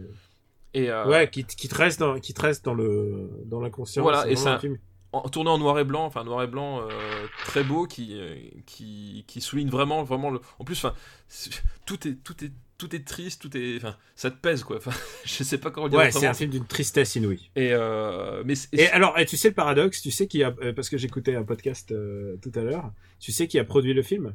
Et Euh. qui n'est pas qui n'est pas crédité, euh, mais Non. qui a produit le film, c'est Mel Brooks.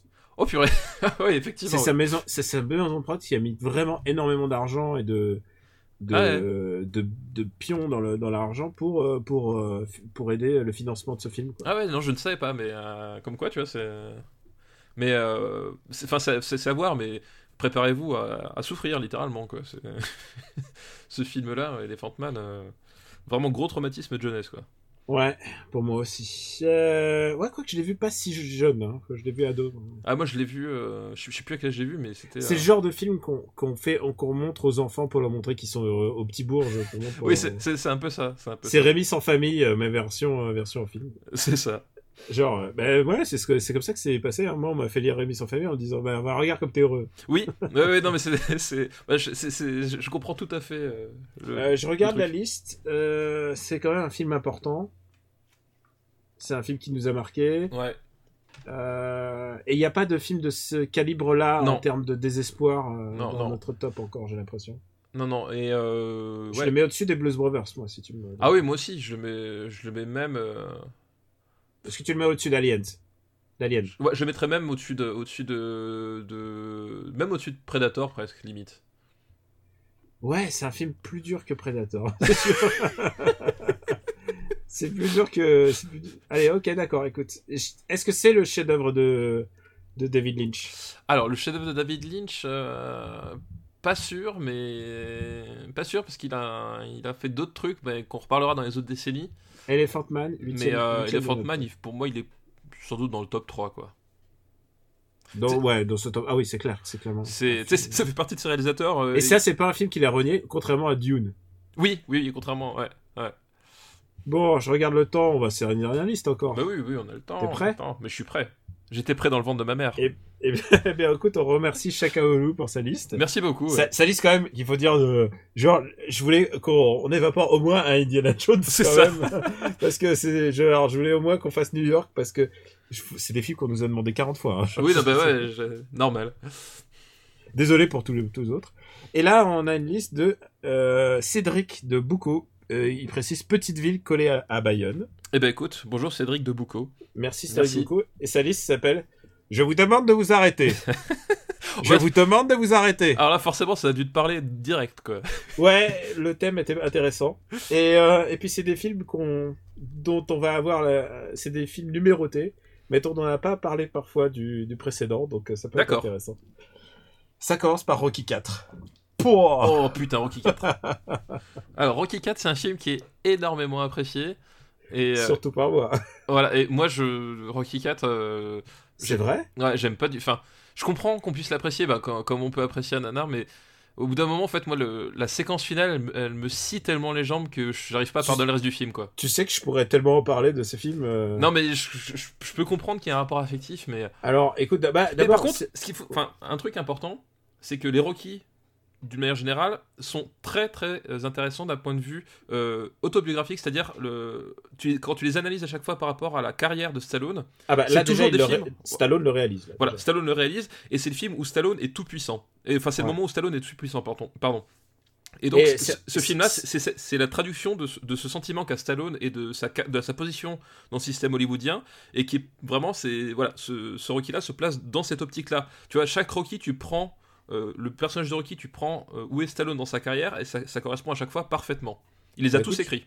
Je suis d'accord. Et euh, il y a un truc, c'est, on peut pas lui enlever, c'est le succès euh, cosmique de ce film. Ah oui, non mais. C'est genre, euh, on parle d'une recette euh, genre à 300 millions de dollars. Ah oui, non, bien sûr, euh. c'est- colossal. Euh, pour moi, l'erreur de ce film, s'il y a une erreur, c'est la mort de Carl Weavers. Euh, Oui.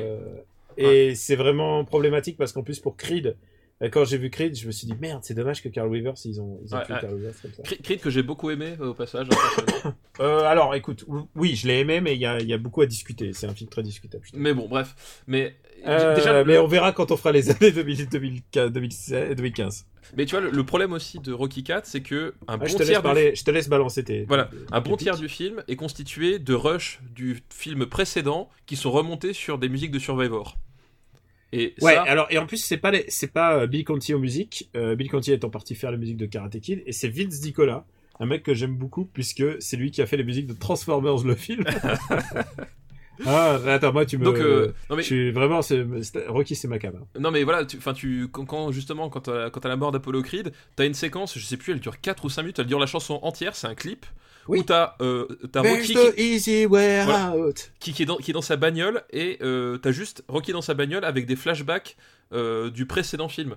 C'est Mais c'est- ça qu'on veut. Non, mais artistiquement, c'est insupportable, quoi. C'est vraiment les années 80 dans, dans, dans leur caricature la plus euh, Alors, écoute, d'abord, il y a un truc qui est caractérisé. Bon, écoute, tant qu'à faire de la caricature, autant l'expliquer.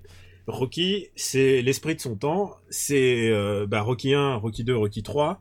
Il frappe. euh, Rocky t'appelle euh, donc euh, le, le, le, le kid de, de Philadelphie. T'appelle ce que l'Amérique avait le plus peur, c'est-à-dire des Noirs. oui, c'est Et, ça. euh, et là, et là, communistes. 19- 1985, il s'est dit qu'est-ce que, de quoi, de quoi les gens ont plus peur encore qu'un noir? C'est un communiste. Un Et on est communiste, ouais. en pleine guerre froide. Ouais, ouais.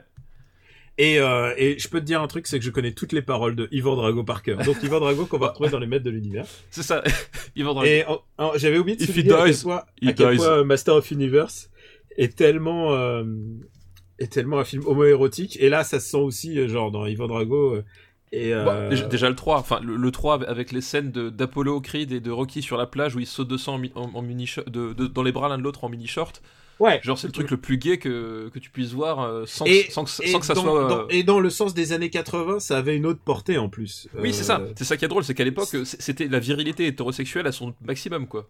Ouais, et euh, c'était vraiment particulier, mais euh, au sens où bah euh, bah Dolph il était pas encore out à l'époque, donc euh, du coup ça, enfin ça donne ça donne un. Eh attends, je vais pas bouffer tout mon crédit que j'ai récupéré en disant du bien des, des films X-Men là dans After Eight, mais c'était c'est vraiment l'esprit de son époque.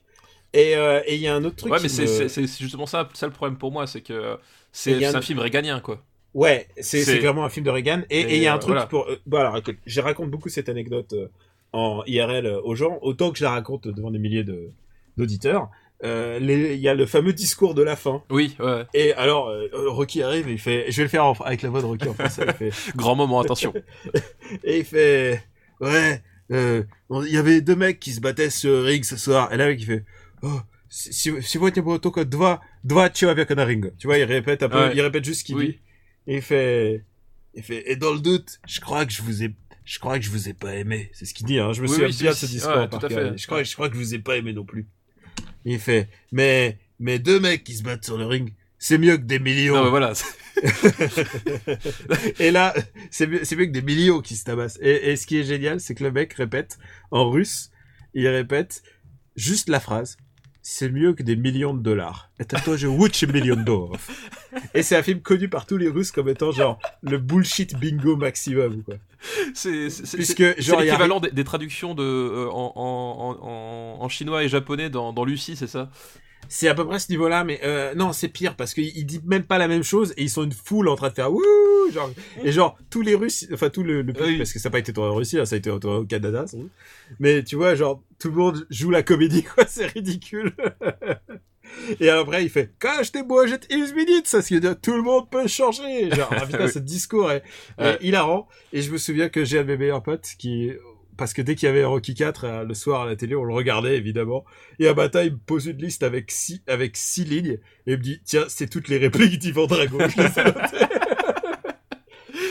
Et alors, je les connais tous. C'est Onka Kosok Jeleza. Je le dis avec le mauvais accent comme lui. Il dit Il est comme une barre de fer. Et bien sûr, il y a le immortel Silver, il meurt. Voilà, if he dies, he dies. Il fait ainsi. Écoute, pour moi, c'est un film immortel.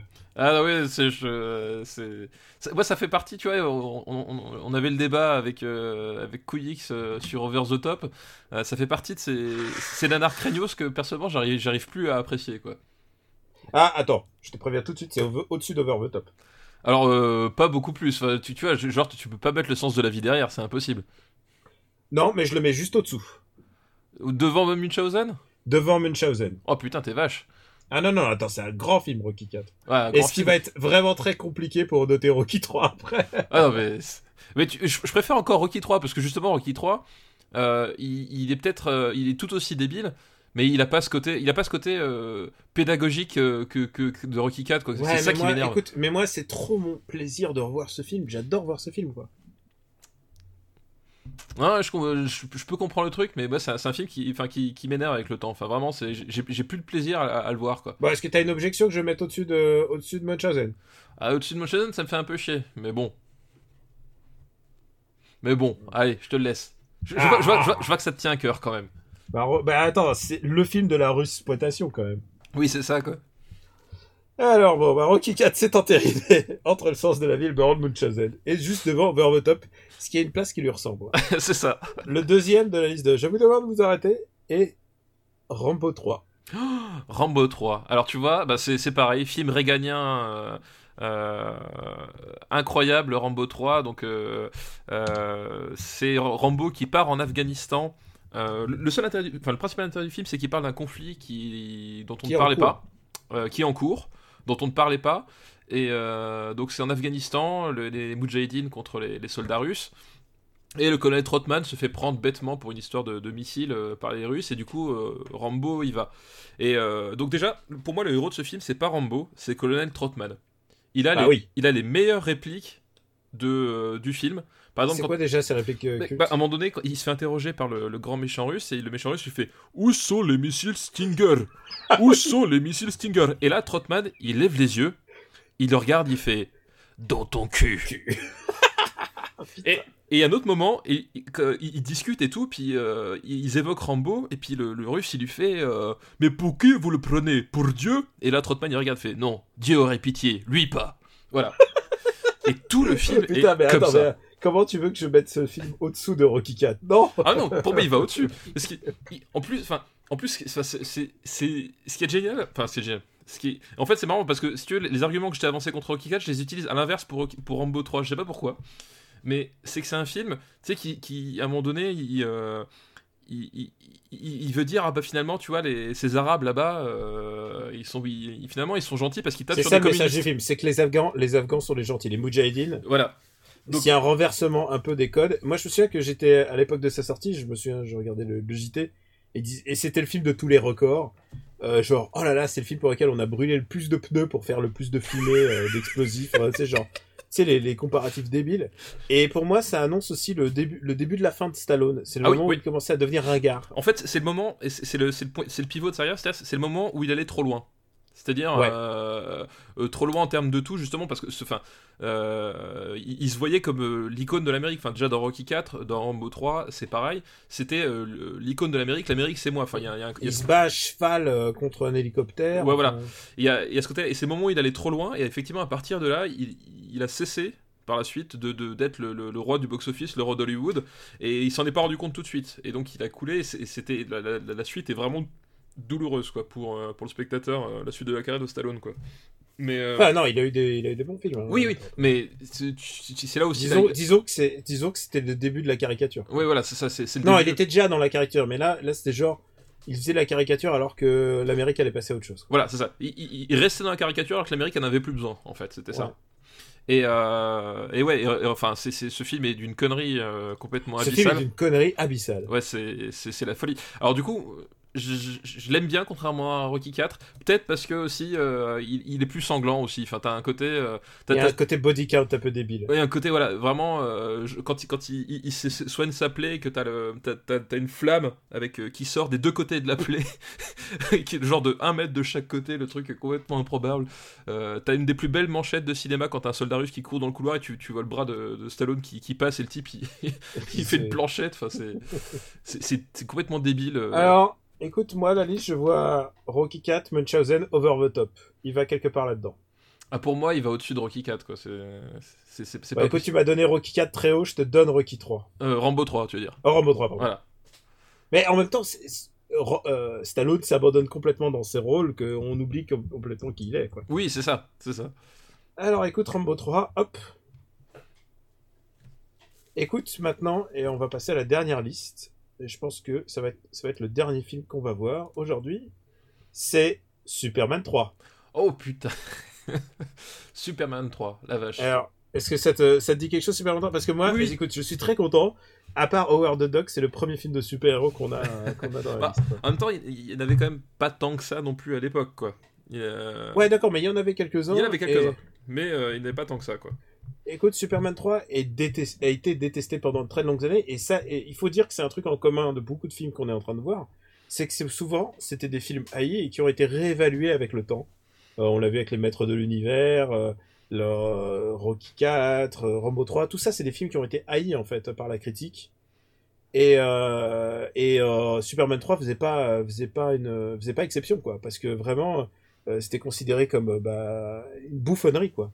Ouais, bah en fait, il faut dire aussi que euh, Superman 3, enfin, il y, y a, il y a des trucs. euh, tu parlais de, de, de problèmes de ton tout à l'heure sur 997, mais Superman 3, il se place là, c'est-à-dire que le personnage de Richard Prior, Oui, alors c'est un film, il faut l'expliquer, c'est un film qui a été écrit pour Richard Pryor, voilà, qui, qui, qui était euh, le star du stand-up. Voilà, une, une star comique américaine super connue euh, euh, là-bas. Enfin, et, et effectivement, le, le- le film a été écrit autour du fait d'insérer Richard Pryor dans le dans le truc. Et, et ça se voit. Enfin, honnêtement, son personnage, il est, il est. Alors, il, c'est un- il joue un scientifique, euh, grande gueule. Enfin, pas un scientifique, il est chômeur, mais il est programmeur. il, est chômeur, mais en fait, il a un talent pour la programmation et. euh, Et euh, au bout d'un moment, il arrive à fabriquer de la, de la kryptonite, de la kryptonite artificiellement. Et comme il lui manque un ingrédient, ça, ça m'a marqué. Il regarde son paquet de clopes et il rajoute du, du goudron dans la composition inconnue de, de la kryptonite. Donc, il fait de la kryptonite, mais qui, au lieu de tuer Superman, le rend hagard. Oui, c'est ça. Ouais. Et elle fait Dark Superman et, et Superman devient littéralement un méchant qui se bourre la gueule, ce qui est genre pas possible parce que normalement il peut pas souffrir de l'alcool Superman. Mais euh, mais son costume Oui, devient littéralement plus sombre. Enfin, son costume devient T'as ça, euh, t'as littéralement scène- celui de Superman Batman en fait. C'est ça. il, de- il prend la même couleur et il prend la même attitude que dans Superman Batman, ce qui est encore une fois la preuve que Superman Batman c'est vraiment un ton débile. Ah non, mais complètement. Là, non, Ouais. ça, c'est mieux que Batman v, v Superman. Ça, Ah par mais- contre, on- y a- Et alors, y a pas photo. Euh, moi, j'écoute, je l'ai réévalué avec le temps. C'est un film que, qui m'a beaucoup marqué petit parce qu'il y a une scène de robotisation, Oui. de scarification robot à la fin. À la et fin, oui. Ouais. Foutu les boules. Ouais. Ça m'a vraiment foutu les boules. Oui, c'est- d'ailleurs une scène très bizarre parce que tu, tu le vois se dépatouiller dans, le, dans les entrailles du, du robot et tout. Enfin, Ouais. un truc, euh, c'est assez étrange. Il y a des moments de grosses, grosses flips pour un film de Superman. Alors, l'avantage par rapport aux autres films Superman, c'est qu'on rentre tout de suite dans le vif du sujet. Il n'y a pas de longue intro. Euh, je je n'aime pas Superman 2, en fait. Euh, J'adore Superman 1 pour sa valeur, euh, sa valeur cinématographique, parce qu'il y a plein de plans qui sont, je trouve, extraordinaires. C'est un film que je me remonte dans la tête de temps en temps. euh, je me souviens plan par plan euh, de, de certains trucs. C'est un film qui a, qui m'a marqué ex- extraordinairement dans la vie. Mais euh, mais, mais Superman 3 était, était le maillon faible, quoi. Je le voyais, je l'ai vu une fois. Superman quand il 2, m'a tu veux dire Euh, Superman 3, non, je parle de Ah Superman oui, d'accord, 3, était oui, aussi un maillon faible. Et ils étaient tous des merveilles. D'ailleurs, on a oublié de le Enfin, dire. Maillon mais je- faible, Superman 4. euh, Oui, voilà, non, non, mais Superman 4, c'est encore une autre histoire, et peut-être que quelqu'un aura la décence de le, de le ah, nommer. putain, parce que ça, C'est le, hardcore, je crois que c'est le, des premiers, su- c'est le premier Superman nommé, je crois. Donc, euh, euh, écoute, euh, écoute, ouais, il y a, un- y a, un- il y a, un- il y a un ton, mais le problème, à la réévaluation, ce que j'ai compris, c'est que ce film est une, un hommage au Superman euh, un peu bizarre de- du Silver Age. Tu sais, Oui. euh, ce- celui qui humilie euh, Lois Lane et qui, euh, tu vois, il est, un- il est humiliant, il, est, il fait des vannes. euh, enfin, tu vois, il, il est un peu goofy et les histoires sont un peu absurdes. Oui, et, c'est- euh, et là, il y a beaucoup de scènes absurdes. Moi, il y a la scène qui m'a marqué, c'est quand Richard Pryor, il est en haut de la, la tour, il y a une espèce de tour gigantesque, et il y a une station de ski en haut de la tour, Oui, et ouais, il tout à tombe fait. à ski, et Ouais. il tombe euh, du 10 millième étage sur ses skis, quoi. Et, et tu vois, il y, a des, il y a des trucs de ton, d'absurdité, c'est un film comique. Et Oui. euh, il s'inscrit dans la tradition comique des, des comics euh, Superman, mais des années 60, quoi. Ouais, mais c'est moi, moi j'ai revu il y a, il y a deux ans, euh, je crois. Et mais enfin, le, pour le problème c'est que si c'est, c'est, il est mal fagoté de partout. Enfin, tu, tu vois que en fait, au- au- justement, il y a un gros problème de montage dans ce film-là. C'est que il y a, il y a des pans entiers de, de, de films, tu, tu, tu sais pas à quoi ça sert, ou alors ça dure trop longtemps. Euh, il y a des trucs qui, il y a un truc qui fonctionne vraiment pas, pas comme il faut. Tu, tu sens que c'était le, le, le film qui a été fait parce qu'il devait le faire à un moment donné, justement, parce qu'il y avait la, il y avait la pression de Richard Prior, il y avait la pression des studios. Euh, voilà, tout le monde voulait le refaire, mais c'est pas trop Et en plus, ils avaient viré, viré, euh, Richard Donner. Ils avaient viré Richard Donner, donc c'est c'est Richard Lester qui a pris le, euh, le, le relais. Et il y a un truc, enfin, c'est un, un film boiteux, quoi, vraiment, euh, vraiment C'est un bizarre. film compliqué, c'est un film compliqué à aimer, mais honnêtement, c'est pas le plus mauvais des Superman. Ah non, non, c'est Et c'est- alors ça, c'est Je le, je situe au-dessus de Superman 2. hein. Bah, moi, je, Superman 2, euh, ce que je- Superman 2, il est super boiteux aussi, mais moi j'aime beaucoup euh, la, la scène de baston à, à New York. Euh, et euh, finale, surtout quand tu le revois après Man of Steel en fait. Ouais, mais bon, après, euh, si tu réévalues tout par rapport à Oui, non, mais voilà. Non, mais, que la, non, mais la, la- la- la- baston, enfin, c'était fait avec les, moyens de l'époque, mais t'as- t'as- moi, t'avais- je trouvais ce, ce passage-là, tu, tu voyais vraiment Superman tel qu'il était, c'est-à-dire qu'il se bastonnait avec les types parce que c'était un danger, mais dès qu'il y avait un truc genre qui tombait ou un truc qui explosait, le premier truc qu'il faisait, c'est qu'il abandonnait la baston et il allait s'intercaler pour sauver les gens, quoi. Ouais. Et ça, c'est un. Bah, c'est à l'époque où les super-héros ils sauvaient encore des gens. Voilà, et, ça c'est un truc qui fonctionnait, et c'est là où tu voyais vraiment le, le- le cœur de Superman, alors que c'est pas un personnage que j'apprécie particulièrement, mais tu comprenais pourquoi d'un seul coup les gens aimaient Superman. Je quoi. crois qu'il faut aimer le personnage de Superman et principalement celui des années 60 pour apprécier ce film, ce qui, ce qui le rend un, très- un peu compliqué. Euh, je regarde la liste. Euh... euh, je le vois au-dessus de Bloodsport quand même, tu vois. Ouais, on peut le mettre au-dessus de Bloodsport, ouais. Euh, je le vois au-dessus de Papy fait de la résistance quand même. Ouais, en juste en dessous de Willow, ouais, ça me va. Ok, ça te va? Ouais, parfait. Là, je pense qu'on a fait, on a fait le tour, on a fait Ouais, tous les films. on a fini la- Non, en fait, on a encore beaucoup, beaucoup d'autres listes. on peut pas en faire des milliards. Mais on a fait pas mal de, pas mal de choses intéressantes aujourd'hui. Eh bah, écoute, on va dire qu'il se wrap. Allez, Exactement. Eh bien, on a inauguré ça lors de notre précédent épisode. On va remettre ça. On va faire des petites recommandations parce que on aime bien aussi quelques films. Alors, papa, quelle est ta recommandation de cet épisode? Alors moi, la recommandation, c'est pas une recommandation euh, cinéma, parce qu'on a parlé beaucoup de cinéma, mais plutôt jeux vidéo. euh, en la matière de euh, Doom, ou plutôt euh, celui que j'appelle Doom 4, euh, qui est sorti il y a un, bon mois, on va dire, et qui est un, un jeu qui, qui est qui est particulier parce que euh, si tu veux à, force d'évoluer dans le milieu du jeu vidéo euh, tu finis par connaître pas mal de choses et euh, globalement c'est au mieux les jeux sont à, sont à la hauteur de ce que t'espérais au, au pire t'es déçu et là c'est Ouais. un, jeu qui était extrêmement mal vendu par euh, Bethesda la- les, les éditeurs euh, parce que en fait euh, pendant deux ans ils ont fait une commu- communication lamentable et tout et, et c'est que le genre la, la veille de la sortie du jeu qu'à un moment donné on s'est dit peut-être qu'il est bien et au final, euh, pour l'avoir terminé, pour l'avoir fait retourner dans le large, ce jeu est vraiment une tuerie. Enfin, si t'aimes les, les, les first-person shooters, les jeux de tir en vue subjective, enfin, c'est c'est- pour moi, c'est un, c'est un, c'est un jeu qui procure des sensations que, que j'en connaissais plus depuis, euh, depuis écoute, des années et des années. Quoi. Moi, je, je m'y suis mis, euh, je m'y suis mis hier, non avant-hier, et ça m'a surpris en bien parce que c'est vraiment, putain, c'était ça les jeux d'avant. C'est ça. C'était ça les sensations qu'on aimait parce que il n'y a pas cette idi- idiotie de, de vie illimitée qui est de bah tu te caches, Voilà, tu attends ça. quelques secondes et tu reviens avec ta vie. Et, et justement, et justement, tu je- fais attention chaque balle que tu te Voilà. prends dans le beat compte. Justement, bah, j'en parlais avec euh, quelqu'un que tu connais bien, avec Christophe Kagotani, il y a, Ah. il y a quelques années euh, à Tokyo, où euh, il me disait, pour moi, Doom, c'est le Doom ancestral, hein, celui de 93, c'est une sorte de survival horror. Et il a raison dans le sens où ce qui est génial et qu'on retrouve dans ce Doom 4, c'est que c'est un jeu où si tu fais pas gaffe, tu meurs très très vite. Tu te finis exploser très très vite. Mais par contre, si tu t'appliques, si tu es concentré sur le jeu, sur ce qu'on te demande, sur le skill, etc., tu as un sentiment être de, de- constamment en mouvement. voilà, faut être, euh, faut être constamment en mouvement. En fait, le secret du jeu, c'est ça, c'est que dès que tu t'arrêtes, tu meurs. Donc, faut être tout le temps en mouvement, faut shooter vite et bien.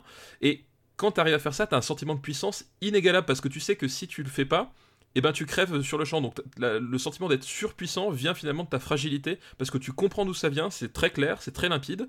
Et euh, le, gameplay s'articule uniquement autour de ça, autour du mouvement, de aller d'une cible à l'autre, euh, ratatiner le plus de monde possible, le plus vite possible et euh, ça fonctionne super bien et tu retrouves ce côté euh, voilà survival horror c'est à dire que c'est hyper sanglant c'est hyper gore etc et si tu fais pas gaffe tu crèves sur le champ par contre si tu maîtrises bien ton sujet et ben t'es voilà, t'as l'impression d'être super bon et c'est super valorisant. Euh, voilà, c'est vraiment, enfin, c'est pour moi, je, je pense que c'est le jeu de l'année. Enfin, je, je vois mal quel, quel jeu pourrait surpasser. euh, Bon, moi, les sensations que j'ai. Mais, mais en tout cas, pour l'instant, le point où j'en suis, il est dans- clairement dans mon, dans mon, dans mon trio de tête. Donc voilà, Doom Et 4, et- et il y a un jouez-y. truc que, il y a un truc que j'adore, il faut que je te le dise, c'est qu'au tout début, il y a une séquence intermédiaire où il y a une espèce d'ordinateur qui te parle et qui te dit, alors voilà l'objet de Oui, votre mission, blablabla. Et lui, il le vire, mais genre, fuck this shit. Voilà, Et c'est clairement Pas de blabla, voilà. lettre d'attention du, des développeurs, genre, oh, rien à foutre. C'est genre, c'est exactement ça. On se concentre- rien à. On se concentre sur le gameplay et, et la maîtrise du gameplay et, c'est, et ça marche super bien, c'est super bien fait. Enfin vraiment... euh, Et puis il y, a- il y a un côté euh, euh, entre tradité et modernition, comme dirait l'autre, où t'as plein de trucs modernes, enfin genre les, les glory kills, donc le, le fait de faire des... euh, comment ça s'appelle des exécutions à, à bout portant etc qui, donc qui, qui est un truc moderne mais je trouve ça super bien euh, mixé avec le, le côté old school enfin il y a vraiment Ouais. un, un- un côté euh, synthèse. Voilà, c'est le jeu tir subjectif tronçonne- et il y a synthèse. une tronçonneuse. Et il y a une chouette. son tronçonneuse qui tronçonne sa race. Bah écoute, euh, bah écoute, c'est une bonne recommandation. Voilà, tout à fait. Et alors moi, je vais recommander. euh, alors, je, je m'étais dit que je le ferais dans le premier épisode, dans l'épisode précédent, et en fait, je l'ai, j'ai, oublié. on a tellement parlé de Carpenter. Je voulais euh, recommander un podcast. Alors, euh, euh, Super Ciné Battle, c'est un concept, euh, mais c'est un concept qui existait déjà aux États-Unis dans plein de pas mal de podcasts et de sites. Euh, faire des listes, c'est pas nouveau, mais il y en a un tout particulier qui a le même dispositif, c'est-à-dire euh, les gens envoient des listes et, et, et eux ils les classent. Et c'est un podcast qui s'appelle War Rocket Ajax et ils font ils font des listes de meilleurs meilleurs comics. Et alors peut-être ça vous parlera pas beaucoup, mais ils font aussi meilleurs euh, personnages. Enfin ils font plein de listes comme ça. Ils en c'est des épisodes spéciaux qu'ils font. Et euh, et c'est vraiment c'est ça c'est assez réjouissant en fait. Et euh, alors faut être un peu connaisseur des comics, faut être un peu connaisseur des euh, des super héros. Mais si vous vous intéressez vraiment, j'aime bien le ton de ce j'aime bien le ton de ce podcast. Et bah, je vous mettrai le lien, le lien sur notre site. Vraiment, War Rocket Ajax et leur site, euh, c'est Every Story Special où ils font des, euh, où ils font des récapitulatifs de toutes les BD, euh, toutes les BD. Moi, je, je suis tellement client que bah je suis, je les soutiens sur Patreon pour te dire. Voilà, bah écoute, c'est Tu vois, bien. quand j'aime, je, je paye. Voilà, et- soutenir la création, c'est une bonne chose. Soutenir, Je ne lance pas de sujet, je n'inceptionne pas du tout. Mais. Bah, je pense que c'est bon pour nos, nos recommandations. Tout à fait, tout à fait. Euh, et ben voilà, là, c'est la fin de notre vrai troisième épisode. Voilà, exactement. N'oubliez pas, on a fait aussi un podcast qui s'appelle After Eight épisode 11 où on parle de Super X-Men Battle, où on passe en revue tous les films X-Men euh, sortis à ce jour Voilà, neuf films en tout. avec notre ami Quix. Et euh, ben, on vous remercie de votre fidélité. Vous savez que ça nous touche. Euh, on, vient de recevoir un- du fan art. euh, Ouais, juste ouais, avant vraiment, de- incroyable, Juste quoi. avant de- d'enregistrer, on est trop jouasse. Ouais, vraiment, Euh, c'est. Enfin, merci encore pour, pour les réactions, pour les petits mots, enfin pour tout. Enfin, c'est. Nous, on. Voilà, encore une fois, on a fait ça parce que euh, Parce ça que nous c'est- plaisait, parce que ça nous faisait marrer. Et c'est ce qu'on fait en fait en général quand on est assis sur un Voilà, canapé ex- exactement. À chaque fois qu'avec Daniel, on se retrouve euh, chez lui ou chez moi, bah, ça finit toujours comme ça. Puis on s'est dit, voilà, on, on va On le faire en podcast, faire. on verra bien. Puis on est super content que ça vous plaise aussi. Donc euh, merci encore. Quoi. Voilà. Et euh, voilà, on, a- aime bien faire des listes. Et, aussi, il y a un truc im- important, et euh, j'en profite puisque c'est la fin. je sais pas si beaucoup de jeux écoutent à ce niveau-là, mais je trouve ça important de faire des listes euh, un peu qualité, quoi. C'est-à-dire que les listes, souvent sur Internet, ça a été décrié euh, parce que c'était le choix facile euh, euh, éditorialement. Genre, fais-moi une liste des 10 meilleurs, des 20 meilleurs, des 19 meilleurs. Et, et souvent, c'est décrié parce que c'est mal fait. Et nous, on, pensait qu'il y a une manière, une manière de le faire. Bah, euh, en, en fait, si tu, c'est, le plus important dans la liste finalement, c'est, c'est, pas la liste en elle-même, c'est plutôt justement voilà comment est-ce que tu en arrives à ce résultat? Et c'était, Ouais. c'est ça qu'on explore euh, ensemble quoi. Et quand on regarde notre liste et qu'on se dit ah quand même c'est un peu cohérent, ben en fait ça nous fait assez plaisir. Et ce qui nous fait encore plus plaisir, on en profite pour le dire, c'est quand quelqu'un nous dit euh, ah aujourd'hui j'ai vu Predator, Voilà. c'est ouais. grâce à vous et ça putain ça a pas de prix quoi. Voilà, exactement. C'est, c'est, Quand, quand t'arrives à convaincre, enfin pas à convaincre, mais en tout cas à inciter une personne à découvrir un film qu'il a pas vu. Alors que c'est alors que c'est des cas- c'est des classiques, hein, Voilà. on y est pas on y est pour rien. Nous. Mais voilà, c'est, c'est... Puis après le film, il, il a ses qualités propres. Hein. c'est pas nous qui le rendons bon ou mauvais. T'imagines les gens ils vont regarder Master- of Universe grâce à nous. Ou le passage. oh putain le passage qui est donc le nouveau plus mauvais film. Voilà, le 80. plus mauvais film Enfin voilà, du coup c'est, cool quand on vient nous voir et nous dit euh, ah c'est vous m'avez fait découvrir ce film euh, et en plus j'ai bien donc euh, putain banco quoi. Ah non, c'est vraiment, c'est pour ça qu'on fait, c'est pour, faire partager une passion, mais sans, sans genre, euh, on- voilà, on, essaye de niveler le truc par le haut euh, et en mettant, en restant le plus simple possible, quoi, parce qu'on est vraiment, peut pas être plus nouvelle que ça. Exactement, c'est difficile autrement je sais pas quoi ce qu'on ferait. Bon allez, trêve de blabla. Nous sommes disponibles sur le site euh, supercinébattle.fr. Euh, vous pouvez aussi euh, retrouver notre master list qu'on met à jour à chaque diffusion d'épisode. Tout à fait. Vous pouvez retrouver l'émission sur YouTube, sur SoundCloud, mais aussi sur iTunes parce que c'est là-bas, c'est là-bas le game, c'est là-bas où tout se passe. C'est là-bas où tout se fait. C'est là-bas où on met toutes les petites étoiles et les appréciations. Stéphane, il paraît que tu as eu quelques publications. Dis-nous tout. Eh bien oui, euh, chez Third Edition, donc on a sorti euh, l'année du jeu vidéo 1992. Euh, moi et une dizaine d'autres auteurs très talentueux. Voilà, donc on parle de l'année 92 de, point de vue du jeu vidéo. Je suis en train d'écrire d'autres petites choses qui vont paraître au courant de l'année. On me retrouve me retrouve aussi de temps en temps chez Gamecult, sur Sens Critique, et puis voilà, en striker dans, dans After Eight, voilà, comme on l'a répété tout à l'heure. T'es plus qu'un striker, t'es un guest d'honneur. Oui, là, c'est ça, le guest d'honneur, c'est ça. Et, euh, et moi, bah, bah, moi, je, bah, moi, je co-présente After Eight, donc euh, avec mon camarade Quix. Vous pouvez me retrouver euh, sur plein de, plein de médias différents, à Slate. Et, euh, et aussi euh, Game Cult, puisque euh, là, on enregistre, c'est avant le 3. Donc, si normalement la diffusion suit son cours, ça vous nous entendrez en pleine 3. Et normalement, c'est moi qui anime, qui co-host la, je sais pas ce que ça va donner. je pense que ça va être très bien. Je sais pas, je, me demande quel happening on va faire. Moi j'espère qu'il y aura un peu de LOL, parce que c'est avec le LOL qu'on va, qu'on va passer du bon temps. Euh, voilà, donc voilà, ça c'était pour mon actu. Euh, merci encore de nous, de, nous suivre, d'apprécier le concept euh, ciné, et, on vous remercie encore, et on vous dit à la prochaine.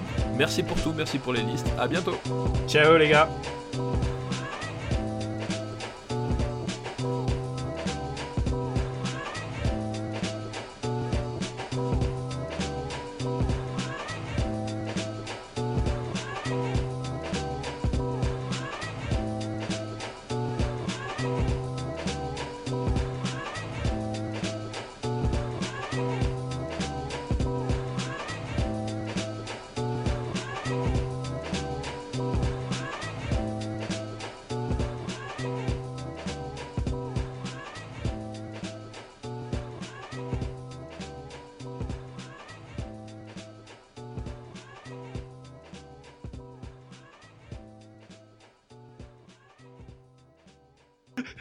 sous-titres des Marins de mer de Chine 2, euh, soudain. C'est extraordinaire. Ce n'est plus l'heure des gâteaux.